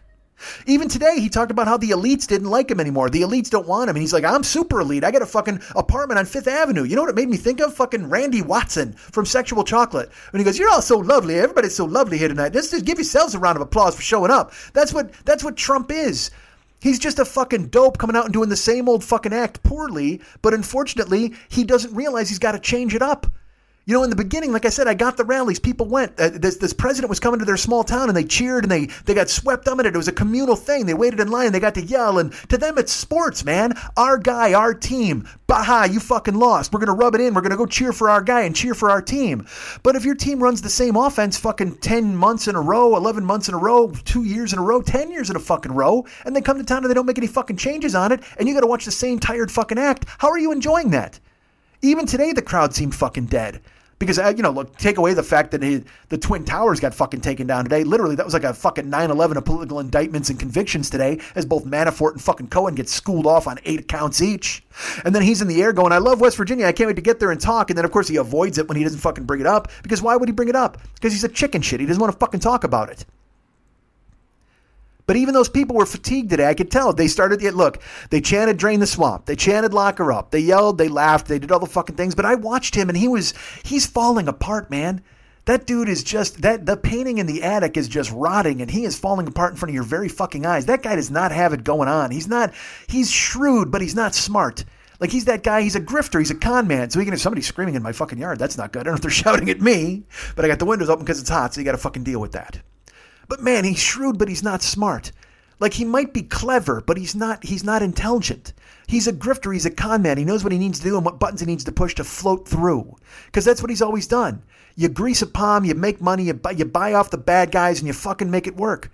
And that's what he's doing. But then when he goes to see these people, they've invested so much trust in him and he's letting them down. Coal mining is down. It's not coming back. And he fucking, he talks about building steel plants. He keeps saying we built seven, eight, ten. I think they've built two. He's talking about the wall going up, and it's not. They've got a couple of fences up. But he keeps saying this shit, and people keep emboldening him, but I know they're going to see through it. I really believe that eventually, because even today they looked tired. Because the news, and uh, look, you can only blame the media so many fucking times before you realize that Cohen admitted what he fucking did. The media did not make Cohen plead guilty. He didn't fucking do it. And Manafort just fucking, he's going on trial again next month. This is all getting done all over again. They're going to get sentenced and go to fucking prison, man. Fucking prison. Do I think Trump's going to prison? I don't. But again, I feel like an old person because I, I understand these people. They want hope. They're reaching out, and so they go and they and they they see a celebrity paying attention to them. A celebrity comes to their town, and it's easy to get caught up in it. But when I see them now repeating the same catchphrases and him talking about the election all over again and talking about Hillary's emails, who the fuck cares? I saw the other day on Fox they were trying to say something about Robert Mueller is linked to Benghazi. I, I got news for I got two words for you. What's Benghazi? I don't even fucking know anymore. I, I, think it was a movie with the guy from The Office. That's about it. But that shit should be fucking dead in the water. Quit trying to exhume corpses and put them on trial. It's fucking finished. Your guy's in office doing bad shit now and fucking realize that. But they keep trying to tie these other people into this other fucking nonsense. And look, I know I'm on a soapbox here and I apologize. But you know what? Go back to earlier in the show. and We talked about an umlaut. That was fun, wasn't it? Remember, umlaut's a funny word. Let's talk about that. I don't know, man. Like I said, I have no hope. I think it's over. I feel that way, and I just, I don't, I, it's a lot of damage to undo. There's been a lot of damage to fucking undo. And like I said, it's not even Trump and Republican versus Democrat, because I've talked to a bunch of my socialist friends, and they've explained to me that Obama killed the entire fucking nation of Yemen with a drone. And I mean, I, I don't know who to trust anymore. I don't know what's good or bad. I know rich people suck, and I know I'm doing the best I fucking can. And, and, you hold out hope for the youth, but then the youth step on their dick. I see the youth of America in my car trying to drink fucking wine coolers on the run and talking about throwing up in a gutter at the age of 23 and coughing. And I mean, look, when I was 23, I was a fuck up. I've told you stories I did, but Jesus Christ, you just hope, you wish, you pray if there's anything you pray. I don't know if you, you, believe in a fucking man in the sky or some tiki idol, whatever the fuck. You just hope that things are going to get better, man. And it's all you can do, though. You can care about yourself. You care about the rest of the world, but you care about yourself. And if you make yourself better and you keep your family and your loved ones and your friends close and safe and you try to make them better, then then your world is better. And that's all we can hope for, man. Just make it good. Make it make it clean. I see young people like I, I dude Again, social media is a fucking poison. I'm involved in it. I love it to a certain extent because I like information, but at the same time, I see people stepping on their dicks all the fucking time, and I go, "How the fuck could you do that to yourself? Why are you doing that? It makes no fucking sense." I saw this. This happened. there was some some woman got a fucking job. I you know I, I, don't know if she's a furry or whatever you want to fucking call her. I, a furry to me is incidental to the whole fucking thing. But some woman on Twitter, she's like, "Hey, I wound up getting a job at NASA." And everybody's like, well, that's pretty cool, you know, or whatever the fuck. she, but what she did, she didn't say, I have a job at NASA. She was like, everyone shut the fuck up. I got accepted for a NASA internship. Now I get that. You know what that is? That's like a, that's a version of Elaine going, get out and pushing you in the chest on Seinfeld. She was excited and fun. Everyone shut the fuck up. I got accepted for a NASA internship. Internship. Good for her. And I guess she's a furry and whatever the fuck she else is going on Twitter. That's fine. Good for her. But then there's a guy named Homer Hickam. And uh, and he, a day later, I guess, I don't know if NASA told him or somebody told him that this woman said this about NASA whoever it was. And I, uh, and look, I don't even know who the fuck Homer Hickam is. I got no clue. I had to look him up. He's another guy. Now I'll tell you what, he is more worthy of a Wikipedia page than fucking Lil Xan. I'll tell you that. Homer Hickam is, uh, he works for NASA. He trained the astronauts in Japan. He fucking wrote a memoir uh, which which is a bestseller. And then they made October Sky about it. He's a fucking Vietnam vet who won the Bronze Star. I mean, literally, this guy in a week did more than I've done in my lifetime. He's just that fucking guy. So he comes in on Twitter, and it's and it's a day later. It wasn't like it was like the second it happened. It wasn't an Ed Grimley fucking the, the night before Christmas where he opens the door and they tell him to get to bed quick like that. On top of it, she's like, everyone shut the fuck up. I got accepted for a NASA internship. And then Homer Hickam writes her one tweet. He replies to her, and he just writes, language. Uh, that's all he said. Language, yeah, because she she's like because and and the way I interpret it, because again I'm 51 years old, and I don't even know who the fuck Homer Hickam is, like I said. But if someone did that to me, granted, it's Twitter, so everybody's got their fucking hackles up and they're ready to throw hands at all fucking times. But if some dude came in and said that to me, I would probably look up to see who he was. I'd at least click on his profile to see who he was before I responded. Uh, but instead, our friend who wound up getting the internship at NASA went. Uh, this is what she tweeted to Homer Hickam, vet- Vietnam veteran, Bronze Star haver, uh, the man who trained the astronauts and who works for NASA now. And uh, she wrote, "Suck my dick and balls. I'm working at NASA." And uh, and, and, like I said, I understand her instinct to do something like that because she's young and fucking stupid, and that's what Twitter leads you to do. Uh, and then she and then he wrote back, and I am on the National Space Council that oversees NASA. So at that point, you would think somewhere inside of yourself, you would go, "Oh, uh, I might have fucked up here. I might have I might have made a big mistake." But um, it's 2018, folks. In social media, nobody makes mistakes. The president doesn't apologize. Why the fuck should anybody else apologize? So her furry group, clan, uh, Wolf Pack, whatever the fuck you want to call them, they start going after Homer Hickam on Twitter, telling him he jerks off to the moon, telling him his own kids fucking hate him, and he shouldn't come in and start yelling at a woman and saying shit on Twitter. And uh, NASA finds out, and then they take away her internship. Now, do I think NASA should have taken away her internship if she was qualified for the internship? No, I don't. However, as I covered in year one of this podcast, I'm going to say it was year one because I distinctly remember saying it at Lily's dining room table at her old house with her husband. Don't do dumb shit if you don't want dumb shit to happen to you. And I remember distinctly the story I told. It was a guy who ran on the field at a fucking baseball game. He got tackled and he was going to sue the team because they hurt him when they fucking arrested him. Hey, don't do dumb shit if you don't want dumb shit to happen to you. So don't tell a guy who works on the National Space Council and has worked for NASA to suck your dick and balls because you're an intern at the basically the the program that he he was he's been with his entire life. Like just don't do it. Click on it. Just just a mod. I'm asking you to think for one second. Twitter doesn't allow you to think. Social media doesn't allow you to think. And you got to look cool, and it's all schoolyard bullshit. So you got to go suck my dick and balls. I work at NASA. Um, you don't know who that fucking. And, and also, by the way, let's deal with this. If you're going to work for NASA, shouldn't you know who Homer Hickam is? Shouldn't you know the name? I mean, after reading who he is and how important he was to NASA and to the space program in this country, uh, into, into the world, you, that's a name you should know, or at least a name you should recognize and go, maybe I should check this guy out before I tell him to suck my dick and balls in a public forum. Now, again, I understand the frivolousness of youth. I understand the exuberance of somebody who just got their dream job. And I also understand the anonymity of Twitter lends itself to you saying shit to people that you wouldn't say to them in public. So, of course, you're going to tell some stranger to suck your dick and balls. I mean, I think maybe you should do some little investigative work and see exactly who that fucking guy is because he might be somebody important at the place where you just got a fucking job. But what do I know? But then, like I said, all of her friends double down and come after him. She loses the internship. Now, you would think at that point, people would go, oh man, don't do dumb shit if you don't want dumb shit to happen to you. This sucks.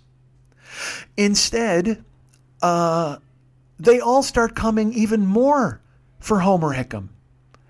And they and they start and they change it around into, hey, uh, Homer from the patriarchy. Maybe you shouldn't come into her mentions, which is basically like coming into a private conversation and telling her that she shouldn't say something. Why is an old white man getting to tell a woman what she can and can't do? I'm like, whoa, whoa, whoa, whoa, whoa, wait, wait a fucking minute. Are you kidding me? Are you fucking kidding me? You're going to double and triple and quadruple down on yelling at this fucking guy? Yeah, she lost her gig because she did something stupid in a public forum. And I'll tell you this Homer Hickam didn't get her fired and actually wrote a blog post where he went, Hey, look, I reached out to this girl and I, I, realized that she's certainly qualified to work for NASA and I'm doing my best to get her reinstated because I wasn't the one who fired her. It wasn't me. NASA saw the exchange and they were the ones who got involved. And so he wrote a blog post explaining we shouldn't chastise this woman. She made a mistake and he was working for her to get her job back. And still, in the comments on the fucking blog, people are like, Hey, maybe you should fucking leave her alone and shouldn't be telling a woman what to do, man. Maybe you fucking old man, maybe you should die already and you shouldn't be fucking telling people how to behave. And I mean, man, oh man, hey, uh, you know, you're just part of the patriarchy and you're, just, you're, and now they're trying to spin it in like he's against furries and he's, he's coming against their community. And I'm like, whoa, whoa, what the fuck is happening? What is happening? And to her credit, she made her fucking Twitter private, and literally her log line is now, I'm to back away from Twitter for a while. Yeah, why? Why? Why? Because you fucking had your life's dream taken away from you? Because of something stupid you did in a public forum? And I'm not saying she should have it taken away. Just like I don't know about these fucking people who come. Look, you fire racists and all that other bullshit. But whenever anybody like James Gunn losing his job at fucking Guardians of the Galaxy, when they come for these guys, and they and they're coming, they're coming all the time. They're looking in your old tweets. They're trying to find you, and they're just and they're trying to nail you to the fucking wall. And I get it because that's all it's come down to now. And that's why I say there's so much fucking work to do. And there's no chance we're going to do this work because nobody wants to do that work. Everybody would rather point and accuse. Like these fucking assholes who doubled and tripled down I'm coming after a, a man of letters, a man of stature, a, a man who is qualified to tell her everything she wants to know about her own dream job. And she didn't do the research, told him to fuck off, and she paid for it. Hopefully they can salvage it. Hopefully she gets the gig back. And, uh, and hopefully people just stand down and just, just be cool just fucking be cool.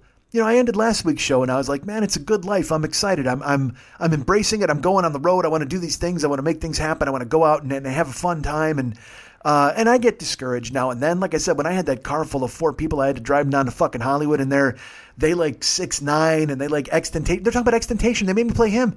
They put him. on. They didn't make me play him. They played him. They're like, woo, and they're just rapping along with XXXTentacion. And I'm like, this guy's dead. This guy talked about putting a barbecue fork in his ex girlfriend's vagina after beating her the fuck up. And when she went public with it, his fans told her to shut the fuck up. That's why I have no hope.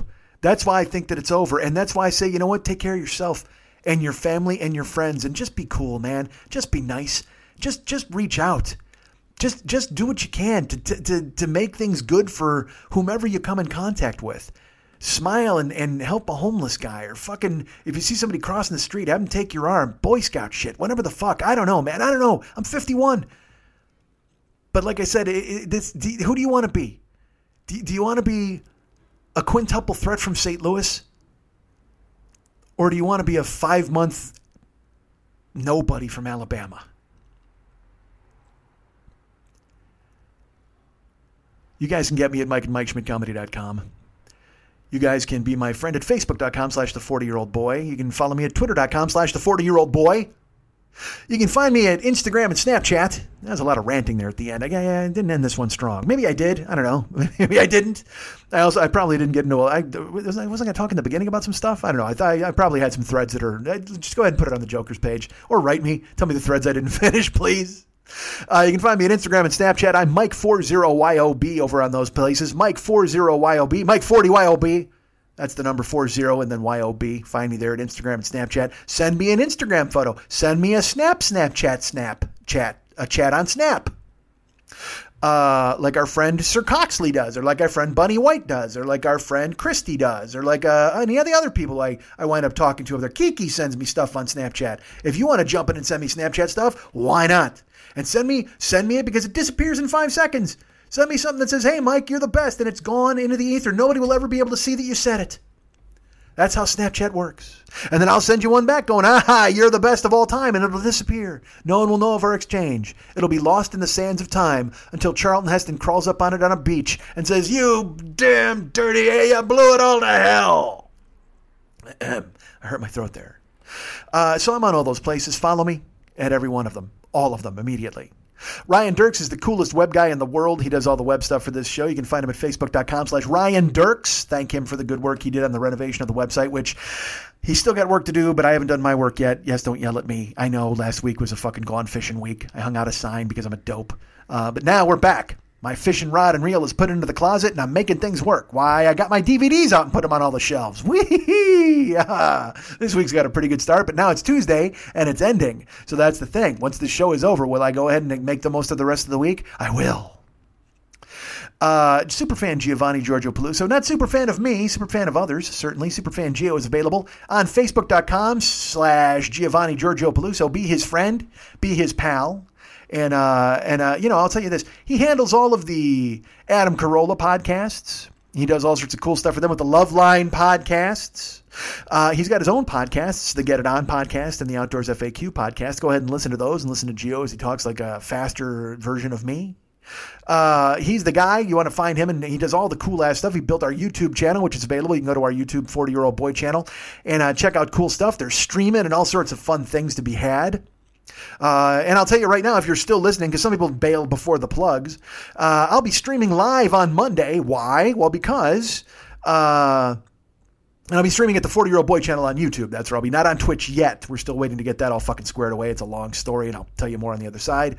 Um, well, there's nothing to tell you. It's just not streaming. But uh, next Monday, I'm I've been chosen to be in the best of week for Adam Carolla. So my appearance from 2011 on the Adam Carolla Show will be airing on Monday, August 27th. You can listen to it. If you've never heard it, go ahead and listen to my appearance on there and then join me in a stream that night. Uh, I'll be streaming Monday night. Let's call it 6 o'clock Pacific. 6 o'clock Pacific, that's 8 o'clock in the Midwest, that's 9 o'clock on the East Coast, that's 7 o'clock Mountain Time, that's 4 o'clock in Hawaii, and I think it's midnight in England. I have no idea. But 6 o'clock p.m. Pacific time on Monday, August 27th, I'll be live streaming on YouTube, and we'll talk about what I did on the Adam Carolla Show if you want. We'll talk about other things. We'll uh, we'll talk about Twitch. We'll talk about games. We'll talk about my apartment. Maybe I'll take you on a little walkthrough. But that's the next stream for me, and then I'm hoping to be doing it at least once or twice. Let's put this way: definitely once, at least twice a week going forward, and uh, and getting the Twitch channel up and running. It's all happening, folks. As as our friend William Fugit would tell you in Almost Famous, as our friend uh, uh, Kate Hudson would tell you, it's all happening. The band aids are here. They're all dancing around me, and they're all going to take my virginity. It's going to be fantastic and I'll stream it. I'm live streaming them taking my virginity. It's going to be great. And I can't wait for Frances McDormand to freak me out on a fucking payphone because I am a golden god. And I'm going to dive into a swimming pool. You'll watch that too. Look at me streaming all this nonsense. So uh, Giovanni Giorgio Peluso, you can find him at facebook.com slash Giovanni Giorgio Peluso. He does all the Loveline stuff. Like I said, his podcasts are out there. The Gio Get It On podcast, Outdoors FAQ. But I'll be streaming next Monday at 6 o'clock p.m. Pacific on the 40 Year Old Boy YouTube channel to talk about that day's Adam Carolla appearance and to talk about anything else you might want to talk about. And maybe it'll be just this kind of thing where I talk for fucking an hour about nothing. Uh, so check that out. And also, Did you know that all the music and the artwork for the show is done by the one and the only David Hernandez, who I have to call as soon as I'm done with this show? You do, don't you? He does all the artwork. He does all the music. He's amazing, uh, and he's he's my consigliere. He's one of my best friends in the world, and he is also available at artbydmh.com. But I will get to that in just a second. First, go be his friend. You can't. You don't even look at Art by DMH if you're not his friend, because you want to be his friend at Facebook.com/slash The Forty Year Old Boy. No, don't be. Don't go there. Jesus Christ, I got lost. Go to Facebook.com/slash David Mex Hernandez and be his friend there, please, and tell him you like him and all the cool stuff that he does, and then. Only then, when you're firmly established as a friend, can you roll over to artbydmh.com and check out all the cool ass stuff he's got for sale at artbydmh.com? Uh, it's amazing. It's fun. It's cool. He's got, uh, you know, he's got Valscapes, he's got Gycons, he's got individual pieces of artwork that he's already done, and he can also do custom artwork for you of you and your dog and a dog named Boo and your girlfriend and whoever the fuck else. If you want to paint you and four of your loser friends drinking wine coolers in a goddamn Camry, you can do that. Have him do that for you. Whatever you want. Because it was just, it was, you know what? It was like the the dumbest version of the Wayne's World Bohemian Rhapsody scene ever. But they're singing six nine, and I'm driving and hating every goddamn minute of it. I couldn't headbang, I couldn't yell. Uh, but I will tell you this, this, and this was totally true. They thought they could stomp me and spit in my eye. Uh, they thought they could leave me to die. Oh, baby. Just listen to me, baby. I think I might have gotten one of those lyrics wrong. So, Go to artbydmh.com. Check out all of his artwork. He can do. Uh, you can buy anything that's on there that's already for sale, or he can do custom stuff for you if you contact him and so, dude, do a custom thing for me. You don't even have to tell him. You say do something custom, he'll make something up, man. Maybe he'll paint his dog. He'll paint you the It Clown. He'll paint you something else. Maybe he'll paint me from Hit Clown. Well, all those cool things will happen. So, got to get them though. Got to go to artbydmh.com and contact him there. That's artbydmh.com. A R T B Y D M H.com. Hi, I'm Paul Gilmartin. For the most part, I've cleaned up my act, but the only substance I can't quit abusing is the 40 year old boy on the Mike Schmidt Podcasting Network. Do you know the street value of nonsense? It's nearly as expensive as tomfoolery. You're listening to The 40 Year Old Boy, and later, The Velvet Rope. Big James and Chewy would like a word with you outside. What are you writing for? I got this application, you know, from that joint down on 4th Street. The Valentine Gardens? Yeah, look at this, man. They got these goofy questions like, look, uh, do you have any uh, first date experience? What'd you put? Yes. What? How do you have fucking first date experience? you remember that time I stopped that broad from choking? You remember the broad, you know? Stop the, the, in the Bon Jovi t-shirt? Yeah, that. Remember I stopped her from choking? Yeah, you punched her in the fucking stomach and a goddamn chicken wing flew out of her mouth. Stop choking, didn't she? Women always welcome, men get in line. The Velvet Rope on the Mike Schmidt Podcasting Network. Fucking Heimlich. Sponsors. We have sponsors, and that's plural and it shouldn't be. However, We've had sponsors, so many sponsors over the years. Here we are in year 11, still with people interested in keeping the show afloat, and that's cool, and I appreciate that very much. Thank you, all of you people who've done that in the past, and all of you people that are considered doing it in the future. Uh, all those people over there at Casper Mattress who won't return an email, or anybody else who thinks to themselves, you know what, I've got to reach consumers who like sleep. You don't think my people like sleep, Casper, you fucks? And you know what, by talking about this, I guess I'm kind of promoting them as it is. I should stop. Fuck Casper Mattress. You know what, I'm, I'm, uh, that's, that's, you want a ghost that has a real mattress? Go ahead and find uh, the ghost of Tom Joad. He'll bring you a fucking mattress, boy. I'll tell you what, it'll be you sure you got to sleep in the dust bowl, but so what? Fuck Casper, the friendly ghost, the, the unfriendly ghost, the uh, the unanswering email ghost. You fucking dick. Uh, I'm probably not going to get them on board after this rant. Uh, I don't I even call it a rant. A tirade, comment, discussion. Yeah, it's a discussion. Let's hear your feelings on it. That's what's, this is a two way street. You guys can go ahead and tell me what you think about this. I think if you're trying to reach anybody, why wouldn't you just promote on every goddamn show? Audible Books came to me a million years ago, and that was when I was haughty. That when I was like, ah, you know what? You say you fucking sponsor everybody. I don't want you to sponsor me. I'm special. So special. I got to have some of your attention, Casper Mattress. Give it to me. Because I, I'm going to make you see there's nobody else there. No, no one like me. Because uh, again, folks, I'm special. What about? Why am I doing the chorus again? I should just do a verse. Uh, I'm going to use my slide step. That's what I'm going to do. I'm going to use my fingers. I'm going to use my my my imagination to tell you about a fucking mattress. All right, so that's a lot of talk about a non-sponsor. Let's talk about a real sponsor. How about we talk about the Paranoid Strain podcast, which exists right now in the iTunes store. Uh, Fearful Jesuit is the man. He's the guy. He's the fella. He's the one behind it all. Him and his team of monks, and they put it out and they write it. And he's got some British ladies, a disenfranchised, disembodied voice lurking within the context of the show itself. This week's, uh, this month's show, this re- uh, recent episode, I've talked about it before. I'll talk about it again because it's 9/11, man. I can't forget it. They're doing a 9/11 show because again, as I mentioned, Fearful Jesuit was there watching the towers come down. This is going to be weird. I didn't even mention this on last week's show. He actually watched the towers come down from one of the planes. That's right. He's the only guy who survived the, the second crash, the into the second tower. Uh, he was the the guy who just bailed out right at the last second. If you look, if you watch the video, you'll see him. He leaps to his and luckily he's wearing his Franciscan Jesuit robe and it turns into like a little bell-shaped parachute, and he plummets to the ground. And by the time he hits the ground running, all of a sudden the uh, towers are coming down, and he's being chased by a dust cloud. And uh, and Yakety Sax is playing. Hey, I just made 9/11 even funnier for you. Not well, not about even funnier. That seems weird. It wasn't funny in the first place. But uh, but I've made it funny by thinking of a Franciscan Jesuit monk running away in a bell-shaped uh, Franciscan robe as a as a cloud of dust chases him to Yakety Sax. Think about that every time you think about 9/11. Fuck, let's roll. Let's think about that's your new memory of 9/11. Never forget it. But anyway, there's a show called Paranoid Strain, and you can hear uh, them touch on no topics that are like that, but they talk about 9 11 this month. And then, of course, there's past shows which you can listen to if you want to get caught up with the past catalog. It's fantastic. And also, there's uh, future shows coming, so subscribe. Why wouldn't you do that? Then you don't need me shouting about it to you, but I'll, I'll still shout anyway. But you can go ahead and sign up in the iTunes Store, subscribe, uh, leave a review in the iTunes Store saying that the 40 year old boy show sent you and that you love the show and that we're the best and they're the best and we're all the best uh, together. And then write uh, Jesuit a personal note. Maybe tell him, hey, you know what, dude? We found about you on the found out about you. We found out about you through the Gin Blossoms and Mike Schmidt. And uh, and that's how we found out that the show existed, and we went ahead and listened, and we loved it. And now we're on board forever and ever and ever. Whatever you want to talk about, you want to talk about ghosts who, who won't sell mattresses, or ghosts who make you sleep in a dust bowl, uh, or you want to think about talk about specters or hauntings or any of that and other nonsense. There's all those shows. Uh, there's a, a channel called Destination USA and I'll watch it because they'll have barbecue pitmasters on, so it's always like fat guys yelling about ribs. Ah, that's that's quality TV entertainment for you.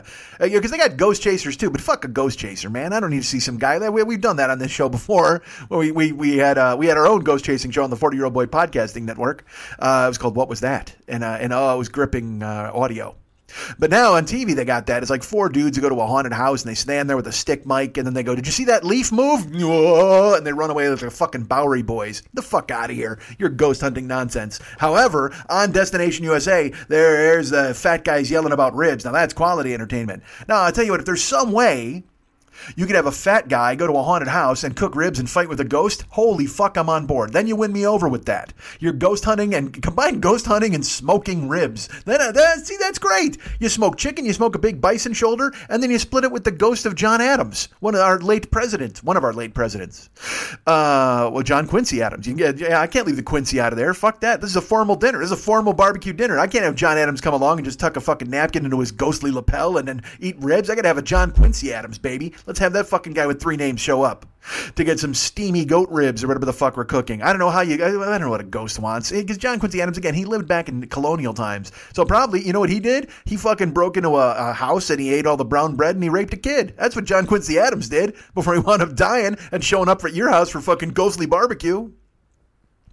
This show's a lot of talking in circles about nothing, but I like it. I like doing this. This is the kind of show I enjoy. You tell your friends to listen to this one. There's a lot of talking about nothing and making up facts that don't exist. I, I, I pray. Here's what I hope. Someday I want somebody to actually listen to the show with like a serious ear and uh, and be upset and fact check the show and be really mad. Hey, John Quincy Adams didn't rape a kid, and, and, and he certainly wouldn't want ghostly goat barbecue. Uh, I, I tend to disagree with you. I demand that you debunk my show. I want you to go ahead and try to list every fact that isn't a fact and challenge me to a debate, and then I will Candace Owens the shit out of you by, with some stupid debate. You see this on Twitter? Everybody's like, debate me, you coward. Debate me, debate me, fuck debate me, fuck people, fuck Twitter, fuck people, fuck typing, fuck words, fuck letters. I'm, I'm, I'm over it. I'm so done. People fighting and pointing at one another and just that, you know, that's that's what the whole world is right now. It's it's whenever anybody yells at you or is mean or whatever, just post that Spider-Man meme of him pointing at himself. Uh, although I actually, I'm actually more fond of the Spider-Man sitting at the desk with a picture of Spider-Man behind him. I don't know where those come from, but there is never a time I will not laugh at those Spider-Man memes. Spider-Man uh, sexy on the railroad tracks for some reason, but pointing at the other Spider-Man is great. But dude, sitting at the desk with a picture of Spider-Man. But I don't even know. I have no idea. That's got to be a Photoshop, right? That couldn't have been in that old show because I watched that old show. If you ever watched that, like seven, I think it was a '60s Spider-Man cartoon, and uh, it was one of those shows that was like it was cool. I mean, he's fighting the Green Goblin, he's fighting Mysterio, and that was one of the first times I ever saw Mysterio like moving, and I, I dug it because Mysterio's my main guy in the Spider-Man universe, other than Spider-Man himself, of course, and a hot Aunt May. I got to admit, hot Aunt May with a bullet. She came up there between Spider-Man and Mysterio. Spider-Man still rules the day. But if you're going to say who the fuck in the Spider-Man universe were you going to fucking rail, uh, you got to rail Hot Aunt May. You got to go Marisa Tomei. Hot Aunt Aunt Tomei. You got to rail her. Uh, Spider-Man's got a tight ass, but you can't rail Spider-Man. I mean, I'd say you jump at the fence for that. Although I guess there's there's cachet in saying I fucked Spider-Man, and there's certainly cachet in saying I fucked Mysterio. But saying you fucked Hot Aunt May, that's got to, that trumps all. But if you watch this 60s old Spider-Man show, it's uh, you know, Spider-Man's fighting villains. He's fighting Green Goblin and Doc Ock and all the all the the the rogues gallery of all of the villains in his universe. But then and I don't even know the story behind this. You would be watching it, and uh, as a kid, you didn't understand this. I found out later what happened, but apparently Ralph Bakshi took over the show for I don't know a year maybe, or or just some episodes. But all of a sudden, it had all these funky, weird drawn backgrounds and weird like Zappa music, and Spider Man was fighting guys from space, villains you'd never seen before. And you're just, as a little kid, that's jolting, man. All of a sudden he's fighting the Green Goblin. I can understand that. There's a Green Goblin, there's a guy, he looks like the Grinch, he's got pointy ears, he's flying around in a bat glider, he's a dick, Spider Man wants to fight him, the end. But then when you throw in this weird moral compass of aliens coming and then they have like a radio wave and it changes people and it and it's it's it's because it's, it's hypnotic and it's very uh, hallucinogenic. It looks like acid. I mean, I, have never done acid, but I have to think it has to be something like the Spider-Man 60s show when fucking Ralph Bakshi took over. It's bananas. And as a little kid, it freaks you the fuck out because you're like, all right, I know who Doc Ock is. He's a doctor and he's octopus and he's, uh, you know, he can cure you if he wants to be a good doctor, but if he's a bad guy, he'll take his eight metal arms and fuck you up. But Spider-Man defeats him and everybody wins. Yay. And all of the money bags with the dollar signs on them are returned to the bank and everybody's happy. But then Spider-Man is like fighting a sea creature who came out of the, the fucking Milky Way. You're like, whoa, what? And it's got this weird haunting music, and uh, and there's no more Peter Parker. It's just Spider Man in those shows, if I remember correctly. I was a little kid. I tuned it the fuck out, but uh, but scary, weird. Like kind of like when the Monkees became self-aware in their second season. If it was even a second season, it might have been late in the first when they realized, "Hey, we're the Monkees Hey, actually, I apologize. They realized, "Hey, hey, we're the Monkees and people say we monkey around. So they went and because uh, the Monkees were like rebelling and they're like, "We want to write our own songs." They're like, "Dude, we just fucking found you guys in a casting call. You're a short British jockey. You're, you're fucking Tarzan boy, and you're a goofy guy in a stocking cap and a guy who's going to get raped in a Texas prison in about 30 years." And they're like, "We don't care. We want to write our own songs." And Kirshner's like, "Fuck that, man. We got Boyce and Hart here. They're geniuses." And Mike Nesmith, "I want." to write a finger picking song. And they're like, teen girls do not want to watch you finger pick, buddy. And they're like, hey, Hendrix got booed off uh, uh, ahead of us by all the teen girls. And like, yeah, so nobody wants to watch finger picking. But yet they had to acquiesce. They had to give the Monkees a break. And as much as I love the show, the Monkees still got a little uppity there at the end, and they, they fucking said, "Hey, we're doing this." And so they said, "All right, Monkees, bring uh bring guys that you love on the show." So like Davy Jones brought a Billy Preston looking motherfucker who was a songwriter, and he and Davy were working on material, and that was pretty cool. I think Peter Tork brought a lute. I don't know, he he brought something stupid, but then fucking Nesmith brings Zappa on, and Zappa's dressed like Nesmith, and they deconstruct the Monkees myth, and they just make fun of it, and then they smash a car with a sledgehammer, and you're as a kid, you're like, "Hey, uh." Remember when you guys were running down a hallway with infinite doors and going in and out and jumping out and being on each other's shoulders? And Mickey made a voice like Jimmy Cagney and dressed up like a uh, you know a mall. And then uh, you know Sally Rogers from the fucking Dick Van Dyke Show showed up and Vic Tayback was there and everybody had fun and there was a ventriloquist. And then the Jolly Green Giants came in your window and went yo ho ho Monkees, and you had a battle of the bands and you actually liked girls and Davy Jones would get stars in his eyes and chase them. I related to that as a child. However, Zappa smashing a fucking car with a sledgehammer, a uh, little much for me at 11. But who might argue with the Monkees, right? They're still on the road. They're still getting it done. They're still taking care of business every day and also taking care of business every way. They are taking care of business. It's all right. These Monkees are taking care of business. I would venture to say that they're working overtime. Ha ha! Bachman, Turner, fuck you, overdrive. Uh, all right, what were we talking about? Sponsors. That's who. We were talking about the Fearful Jesuit in his show, right? Is that? I think that's the last thing we did. Uh, possibly. So, so whatever. Go check out the Paranoid Strain. It's the Fearful Jesuit doing a cool ass podcast. It's in the iTunes store. As I mentioned, uh, you know, they talk all about 9/11, and it's a pensive uh, show in the beginning because they let all of these survivors of 9/11 contribute their memories, and it's uh, it's done in a very sonically interesting way. And then the rest of the show, he debunks a lot of myths with uh, jet fuel and steel beams, and he talks about uh, celebrities losing their fucking minds. It's really cool. And you should check it out. It's a great show. All of the past episodes are cool too, but go ahead and listen, leave a, leave a review, contact Fearful Jesuit, tell them that we sent you. Please, please. You like apps? Of course you do. Everybody likes apps. Uh, what if I told you there was an app there you could barbecue in your house with a ghost? Uh, I would I would download it immediately. But however, I'll tell you about this app instead. It's called Book Me Cameo or Cameo.com or whatever the fuck. God damn it, I'm so bad. Get the Cameo app. I don't know what their website is, but the Cameo app, if you download it to your phone, you can hire me to do a lot of shouting like this. You got somebody in your family who likes the Monkees and doesn't understand why Zappa showed up. You got somebody else in your house who doesn't understand why a guy from NASA would be fighting with some furry on Twitter.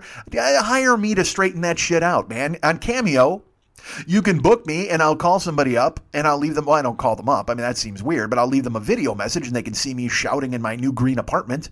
Uh, and with the green screen, they could put me wherever they want. They could say, you know what, Mike, we're going to throw you into that nightmare Ralph Bakshi Spider Man universe. I'm there. That's fine. If Spider Man wants to fight a podcaster, I'll set up and let him do it. However, I personally think that I'll be dressed up in a Spider Man outfit, pointing at that Spider Man and going, you, me, same, same as my brother said to a, or had had said to him in Thailand or Taiwan. Where the fuck was my brother? I think it was in Thailand. My brother was all drunk on the street. My brother Andy, I told this story on here, and a fucking uh, a woman came up to him and said, uh, "Hey, uh, you know, hey Joe, whatever." And he's like, uh, "I'm drunk," and she's like, "Me, you, same, same." And he's like, "What?" And he goes, "Me, you, same, same," and uh, pulled her dress up, and a cock flopped out.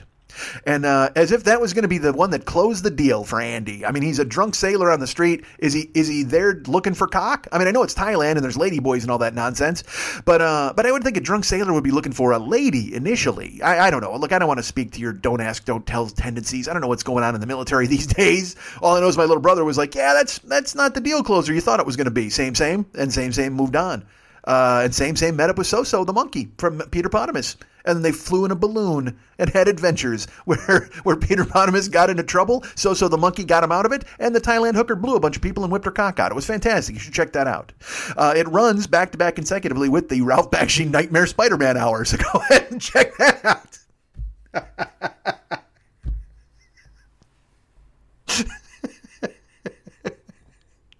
All right. I'm sorry. I, you don't laugh at your own stuff. You shouldn't, but I just cracked myself the fuck up. The Ralph Bakshi Nightmare Spider-Man Hour. Holy Jesus. If that's not the name of it, I'm pissed. You gotta name it that. Right now, I, I implore Ralph Bakshi, I, implore, I implore Spider-Man, Marvel, somebody to unearth it, and just put it out as the Ralph Bakshi Nightmare Spider-Man Hour.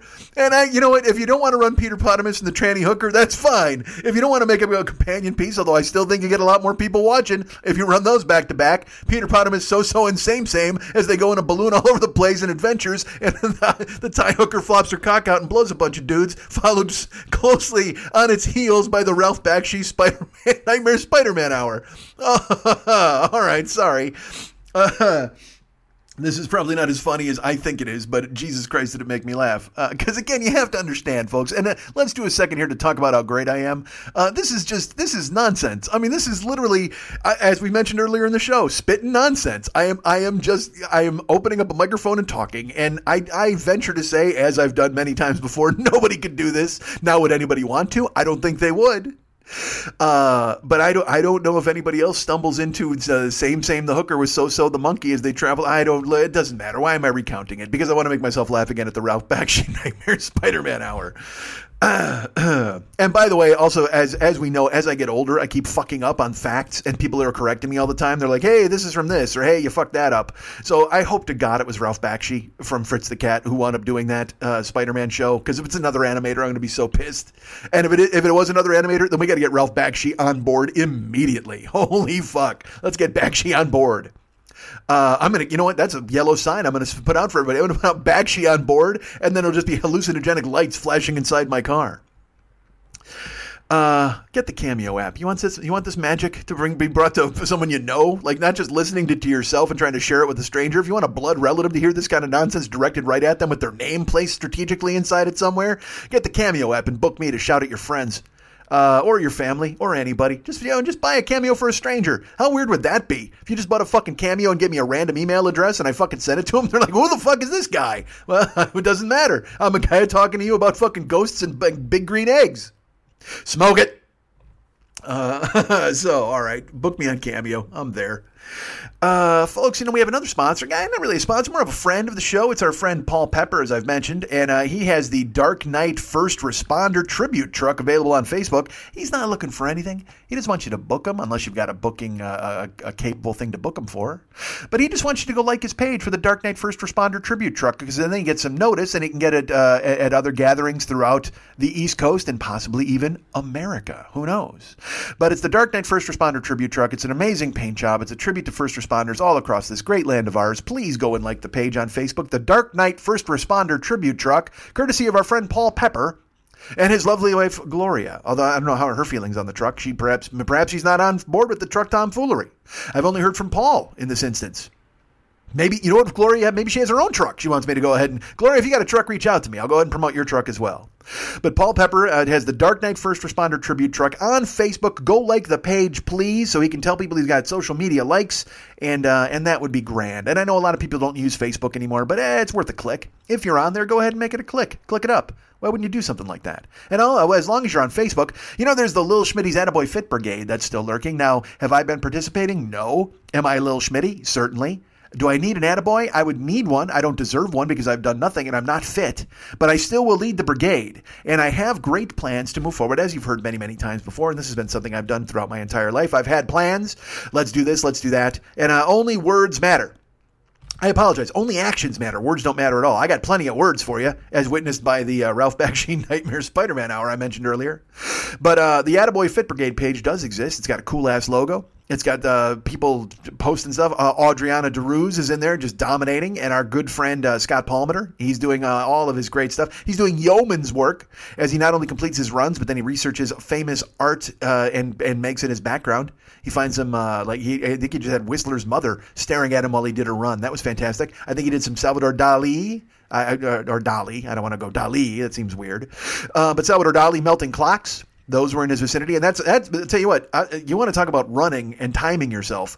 The bit, try that. The bitch of the bunch is doing it with the melting clock. I understand going out there and fucking making it happen. You're running, you're going ahead and getting in shape. But if you go out there and you fucking use a melting clock to time yourself, that's that's bad for everybody. But Scott Palmer does it. Go join the Little Schmitty's Attaboy Fit Brigade and we'll all get in shape together. Uh, I'll be joining you eventually. I'm there. I go and look. I do lurk and I read. And I, I, I once I'm uh, done going fishing, I told you I hung a sign out last week and didn't do much of anything. And this week is a lot of driving because the last two weeks I didn't drive very much. But I've got plans, man. Once I get my apartment squared away, I can start buying food and cooking and living like a grown man. And oh, I'm going to hang up art on the walls. That's right, art on the walls. Can you believe that? Who am I? A person? I think I might be. But go join the Little Schmitty's Attaboy Fit Brigade, please. And uh, also, uh, let's talk about this. You know, I got a Patreon page, right? First of all, I got the YouTube channel. As I mentioned, I'll be streaming next Monday at 6 o'clock p.m., 6 o'clock p.m. Pacific time, and we've gone through all the other times. 6 o'clock my time, 8 o'clock Chicago time, 9 o'clock New York time, 7 o'clock Denver time, 4 o'clock fucking Hawaii time, Maui time, Mauna Loa time, whatever other cities are out there, Big Island time. And uh, like I said, I don't know if it's midnight in England. Liam and Hugh, you know, all my other English friends, Hannah, you guys know what's going on. Whatever time it is in, in uh, there, if you want to post it on the Joker's page, go ahead. Or just do the math yourself. Or you know what, Google it. I mean, I, I think you can find time zones in Google, can't you? You know, don't just rely on me. Do you know this? I'll tell you this because I'm old. If you're young, you're not going to believe this. Do you know that there used to be a telephone number you could call to get the time? That's that right now. That's obsolete on five different fucking levels because uh, you you literally can you used to be able to a landline you would call a phone number and a recording would tell you what time it was. That was a big deal. Now there's no more phones there's no more there's no more clocks there's no more everybody's got a clock embedded in their fucking head uh, and nobody needs a recording nobody wants to call a voicemail i'm sure if they did that now they'd wind up harvesting your phone number and giving it to fucking guatemalan terrorists and some bullshit would happen to you because uh, there's no more landlines there's no more any of that stuff but that's happened in the old days. You used to be able to fucking call a number to find out what time it was rather than look at a clock you lazy fuck. Rather than turn your wrist to check out a watch, you would actually call to have a pleasant voiced lady tell you what time it was. Which I guess maybe that's the appeal.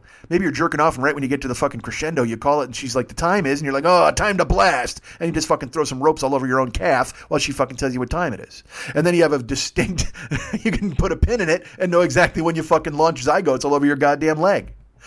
Uh, regardless, the point is, as I was just saying, something about uh, time and calling. No, YouTube. No, Oh, time, time zone streaming. All right, that's what it was. Uh, streaming. I was talking about streaming in se- several different ways there, uh, folks. The point is, uh, there's a YouTube channel. Go ahead and check it out. There's all sorts of podcasts, all sorts of other stuff on there. Live streams that I've done, live streams I will do, and uh, and to all the girls I've ever loved before. There's a love letter on there for you. There's none of those things. I don't know why that popped into my fucking brain. I don't know why Iglesias and Nelson just popped up with a duo banging into my cerebellum. But go to the YouTube channel. It's uh, the 40 year old boy YouTube channel. Go to YouTube, put in my name, Mike Schmidt, or put in the 40 year old boy, and you'll go right to it. And you'll check out all sorts of cool ass videos, and you'll see me streaming and all that stuff. And, uh, uh, you know, if you go to our website, let's talk about that for just a second. Uh, go to MikeSchmidtComedy.com and go to the Joe Business page. There's all sorts of cool ass Joe. Well, fuck, let's go to the appearances page. That's where the streaming schedule will be. Once I get a streaming schedule down, on the appearances page, there's an easel because we have the whole new renovated MikeSchmidtComedy.com, which Mex did amazing paintings for, and I have yet to do my part for, but I'll do it soon. I promise. he said, hopefully. Uh, but that that is going to be there, and it's for you to check out on the appearances page. It'll tell you when I'm streaming and where I'm going to be and the places I'm going to go. Oh, the places I'll go. It's going to be right there on that page. Also, while you're there, go to the Joe Business page. We're still selling some stuff, but the Amazon link is there. That's the most important thing. Go ahead and click through the Amazon link. Use that every month, every time you buy something from Amazon. Why is my voice doing that? Uh, click on the Amazon link. Go ahead and uh, we get money, they get money, you get stuff. It works out perfectly for them. It works out perfectly for us, and I think it works out perfectly for you because you were going to buy something from Amazon anyway, weren't you? Weren't you? Of course you were. You want to give Jeff Bezos another 11 bucks, so why not give me 40 cents while you're doing it? That seems like a high percentage, but maybe I can renegotiate my deal. Go to the Joe Business page at MikeSchmidtComedy.com. Use the Amazon link, click through, and shop and do your stuff. And we get a taste of the gig. We get money, they get money, you get stuff. It works out perfectly. As I've mentioned, there's the appearances page there also. Uh, I think, uh, I'm trying to remember. Oh, I think it's on our, you know, it might be on the Joe Business page as well. There's a Patreon link, ladies and gentlemen. Become a patron of this show. As I mentioned, people do it all the time.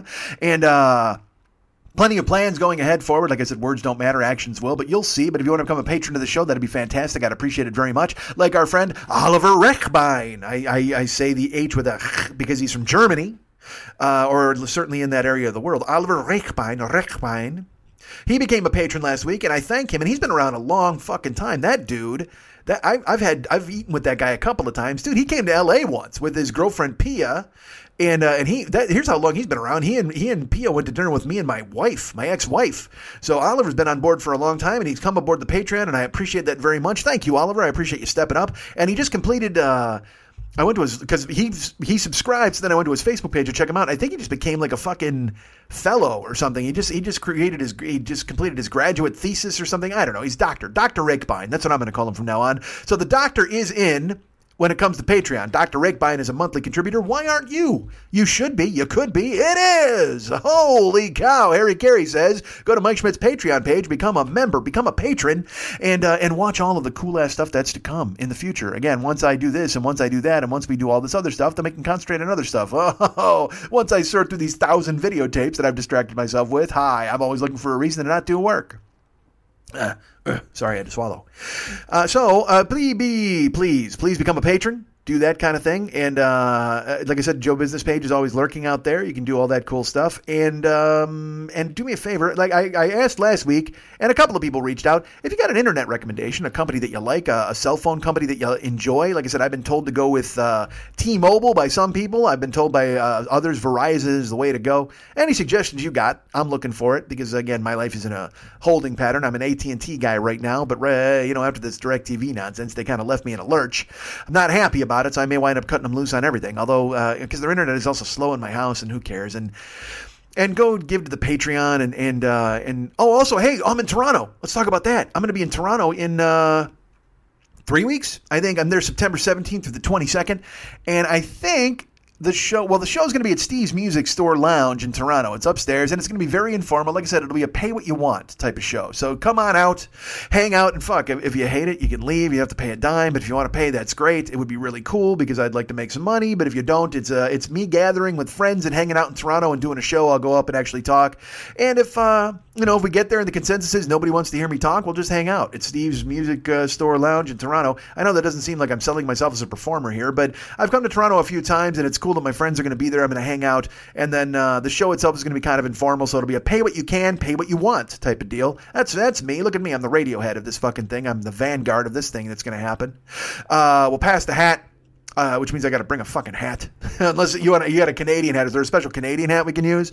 And we'll pass the hat and figure out how that works out. But we'll all have a good time in Toronto. But I'm going to be there also for like five or six days. And there's going to be all sorts of stuff we're doing. Like I said, there might be Vice, there might be restaurants. I want to go to Antler. I'm going to go ahead and throw that at you. There's an all meat like restaurant. I mainly want to go to Antler because I want to walk past the vegetarian people protesting outside and see what that turns into. Is that still a thing? Uh, if it is, I, I think I want to do that. I remember that from a few months ago. So if you guys are still getting protesters, I'd love to go to a protested restaurant and have a big fucking huge beef flank and chew it in some vegan's face. Hey, how you doing there, PETA? Um, that's a lie. I don't. If you're a vegetarian, I don't care. I'm not going to make fun of PETA, but I would like to eat at that restaurant because I heard it's very good. So, uh, so that's the plan. You know, but we'll go. We'll get California sandwiches. Well, who knows what we'll do? We might go to a rage room. Uh, you know, we maybe won't repeat things. Uh, but also, we could just sit outside the fire pit at Ken's house and fucking hang out and have a fire and laugh and talk and joke with Ken and John and Rick and everybody else in Toronto and Tanya and Mike and whomever else, Steven, whatever, anybody else who wants to show up. We'll have a good time and we'll hang out and have fun. And uh, any Canadians come from all over the place. Come as the Sweebies can come back from fucking Moose Jaw, where the fuck they live. Let's have a good time in Canada. September 17th through the 22nd. The show will probably be Friday night, but I don't know just yet. I've got to make an official decision, but I think Rick said that the lounge is best on a Friday night. So that, that could be the move. We'll do that. But I'm there in Toronto, uh, and there's a page on Facebook called Bring Mike Schmidt Back to Toronto, I think. And Ken and those guys, Ken and John, they're all they're they're figuring out what's going to happen where we're going to go and the things we're going to do, and oh, the places we'll go. So please get on board with Toronto. And uh I, you know, I'll just be happy to get a week where I'm not driving people around. I've already told you some of my adventures, dude. Fucking Monday, get this. We, we had a shooting here in uh, and this is uh, look, this it's a tragedy. Nobody wants this shit to happen, but a uh, apparently a, an Uber driver shot a Lyft driver because the world is the fucking Wild West. And I guess that was just because there was some sort of traffic issue, but a Lyft driver stopped to pick up, and he had passengers in the fucking car, and the Uber guy did the spray down on him, shot him twice in the fucking head, drove by with people in the car, didn't kill the passengers. He just killed the driver. I don't know what the argument was about. So this happens over the weekend, right? So Monday night, yesterday, I go ahead and pick some dudes up late. I'm driving super late, and I don't want to drive, but I am because I'm trying to make some dough. And I get pinged in, and I'm in Pasadena and I get pinged and it looks like a fucking forest preserve. Anytime, you know, if it says a house or an address, that's fine. But it says something like State Park or and, and I, I pull up and it's a it's at a bike trail. That's what it was. It said passing in some bike trail. And their dot was in the middle of nothing. It was just floating in a sea of green. So I fucking pull up and there's nobody there. It's and it's pitch black in the fucking forest, right? There's a yellow gate, it's pitch black. No houses, no people. And uh all of a sudden, these two dudes come jogging out of the dark. Like, I mean, just running. And in my head, I'm like, I should get the fuck out of here. Why am I going to pick these dudes? These strangers running out of the fucking park. Are you kidding me? But they come jogging out. And uh, they wave at me. They wave the phone, and I don't want to say the guy's name, but it was like it was like Navajo or some bullshit. It was it was a uh, Native American tribe name, and so he gets in the car, and his buddy does. And I mean, look, they come running out of the woods in in one of them's got a backwards baseball hat. One of them has a hoodie with the hood up and they're just in like dark clothing. They come and they jump in the car, and I, in my head, I, I try to fight off any sort of. You you try to balance your self preservation instinct with the possibility of this being bad guys, but also I'm like, well, I don't want to assume that anybody is bad guys just because they're wearing a hoodie or a fucking jacket. But when they come running out of the dark and kind of pant, eh, they're out of breath and they dive in the car. I mean, something's up, right? You run out. Who'd they murder? What'd they grab? Um, but I, you know, you know me. I'm fucking Travis Bickle, and I'm a mercenary. I'm trying to make money. So I, I'm, I'm driving, and I pull away, and I go, "What happened in there, fellas?" They go, "Oh, nothing. This just this isn't a great area, so we wanted to make sure you didn't drive away." And I said, "Well, I, you know, I wasn't going to drive away, but you you come running out of the dark. That's not fun." The guy goes, "Oh no, but this is just this is a bad area. You got to watch who you pick up here." And I'm like, "Oh great, I just picked up you dudes. So that's strike one." So I start driving. It turns out they're going to a place called Hacienda Heights, which is like 26 miles away. So that's fine. I'm going to make some money. But uh, but I got to get out of this dark and onto the fucking freeway. So I'm driving. I'm on some side streets. I take a couple of turns, and the one dude in the back goes, "How long you been driving tonight?" I said, "I've been out for like six hours, seven hours." Because uh, it was uh, no bullshit. It was like two in the morning, and I'd come out at seven, so I was out for like eight hours almost. And uh, he goes, "Oh, okay." He goes, uh, "Hey, did you hear about that shooting over the weekend?" and uh, and there, I mean, there's a guy sitting right behind me, and this is the guy on the other side of him, and he goes, "Hey, did you hear about that shooting where the Uber driver got shot over the weekend?"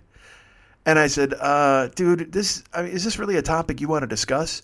And his buddy goes, come on, bro, what are you doing? And he goes, well, no, I just thought it was wild, man. You know, he picked us up in a, like a dark area. You got to be careful doing this. And I'm like, yeah, I do, which is why I almost left you guys there. And they all start laughing. Ah, ha, ha, ha, ha.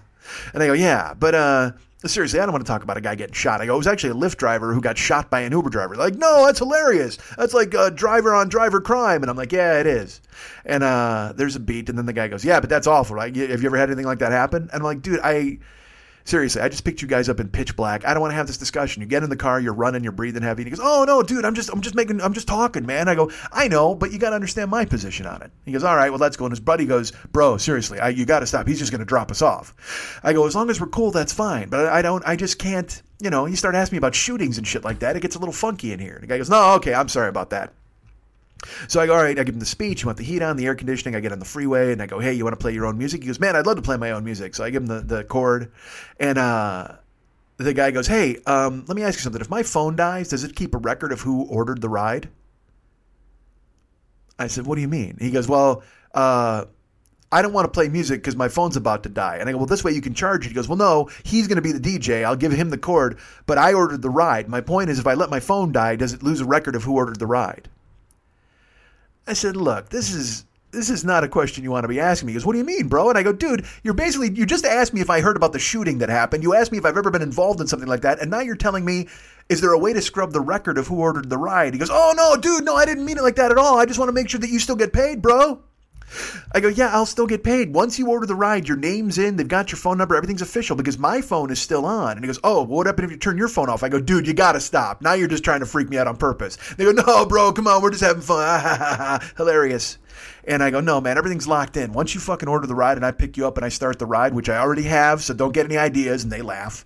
I go, Uber has a record of who it is and what, what happened. And he goes, oh, okay, they, they have the whole thing. And I go, yeah, dude, I go, they know where I'm at when I'm not even driving Uber.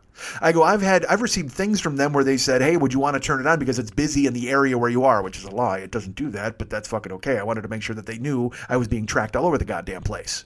And they go, oh, bro, so they, that's weird. I go, yeah, they know how fast I'm going. They know if I stop, and that all is true. They they they recognize acceleration and braking and, and quick turns. They recognize all of it. They give you a fucking report on it. But I mean, these guys have now asked me if I've been in a shooting. They've asked me all this stuff. So I, I, just go, look, I just, as long as we're cool, that's fine. I go, but I mean, this is a long ass trip, and I, I just, I, you're, you're, you're asking a lot of funky questions. The guy goes, no, man, come on, bro. We just want to make sure that you're gonna get paid. I go, I'm gonna get paid. Oh, we're gonna tip you, bro. Great. No, we'll totally trip you. I, I, I'll tip you. I promise. I go, that's fine. Five stars, bro. All right, cool. So I drive a few more miles, and then they're playing uh, rap music. The other guy puts his headphones on. Uh, the, the guy with the dead phone puts his headphones on. The guy who's DJing, who had already asked me if I had heard about the shooting and had already asked me if I had ever been involved in something like that, then says, Hey man, do you carry a gun? And I said, What? He goes, Well, I mean, I was just thinking with that shooting, you know, if, if if that guy didn't have a gun, none of that would happen. Or if the other guy had a gun, perhaps he could have fucking saved himself, man. And I went, dude, this is not a question I want you to ask me. And the other guy leans forward and goes, What's up? What's up? I go, He just asked me if I have a gun. And the guy goes, Oh, bro, what are you doing, man? I just told you that we're just trying to get cool. We're just trying to go home. And he goes, I know, man, but I'm just asking a question. I want this guy to be okay. He's, he's like the coolest Uber driver we ever had. I want to make sure he's safe. And I go, I know, but you can't you can't ask questions like that, dude, because you already asked me if, if I heard of the shooting, if I've been involved in anything like that. Now you want to know if I got a piece? And he goes, Well, I just want to make sure you got the strap if anything goes down. And I go, Uh, I'm not going to answer your question. And he goes, What? And I go, I'm not going to answer your question. He goes, Oh, so you might have a strap? I go, I might, I might not, or I might not just want to answer your question. Can we just go to Hacienda Heights and not have a conversation about whether I'm going to pull a gun on you guys? Or worse, you're going to pull a gun on me? And we all laugh. Ah, hilarious, bro. You're hilarious, man. You should have a fucking show. You should be a comedian or something. Yeah, you're right. I probably should. Maybe if I survive this ride, I'll think about a new career. Ah, hilarious. so, folks, here's the point. I dropped them off. Everything was fine. They were cool. Everything was okay. But it doesn't matter. Just the conversation alone. I shouldn't be put in that position. I'm the talent, for fuck's sake. I shouldn't have to have a conversation with two guys with hoodies and fucking pitch black darkness who ran out of a park and told me about how fucking people were gang fighting in the park all the time. I shouldn't have to have a conversation about whether or not I got the strap or whether I have a gun or whether I've heard of shootings. So please, again, I implore you, go to the Amazon page uh, or, the, the, the Joe Business page and click our our Amazon link and click through because they get money, I get money, you get stuff, and I, if I can get enough money, I don't have to have gun conversation unless you want to buy me a piece and send it to me. You want to do something like that, so I've got the strap out when these two fucking guys come charging out of a park and jump into my goddamn car, or become a patron, become a patron of the show for Patreon, so I don't have to drive strangers around and wind up getting shot. And I know it sounds like begging. I'm not begging. I'm just telling you that there's a possibility that I could get ventilated at some fucking point because two guys in hoodies wanted to ask me a smart ass question and I answered it the wrong fucking way. And now that's all that's on my brain. Every time I drive till two, three, four in the morning. And I mean, I, because look, I've always felt like if you're looking for trouble, you're going to find it. But if you're not looking for trouble, you're going to be safe. So I drive in South Central. I drive in fucking, uh, in Compton. And I don't even think twice about it. I'll go down there when I need to like really bulk up on rides. Sometimes I'll head down there because it's always pool rides and I'll get three at a time and I'll just be fucking knocking off numbers. And that's fine with me because I don't judge anybody. I'm cool with that. Everybody's fine. Let's do it. But at the same fucking time, all it's going to take is one guy in one hoodie with one bad attitude charging out of one dark park, and you've got one less podcast to listen to, which might sound good to you. However, it doesn't sound fucking great to me. So go ahead and become a patron, use the Amazon link, or just send me some fucking money through the goddamn US mail so I don't have to have this conversation with these dudes. I can sit home, count the filthy lucre, and think of other ways to tell you about Spider Man and Ralph fucking Bakshi and not worry about driving these motherfuckers out of a dark park and getting fucking ventilated.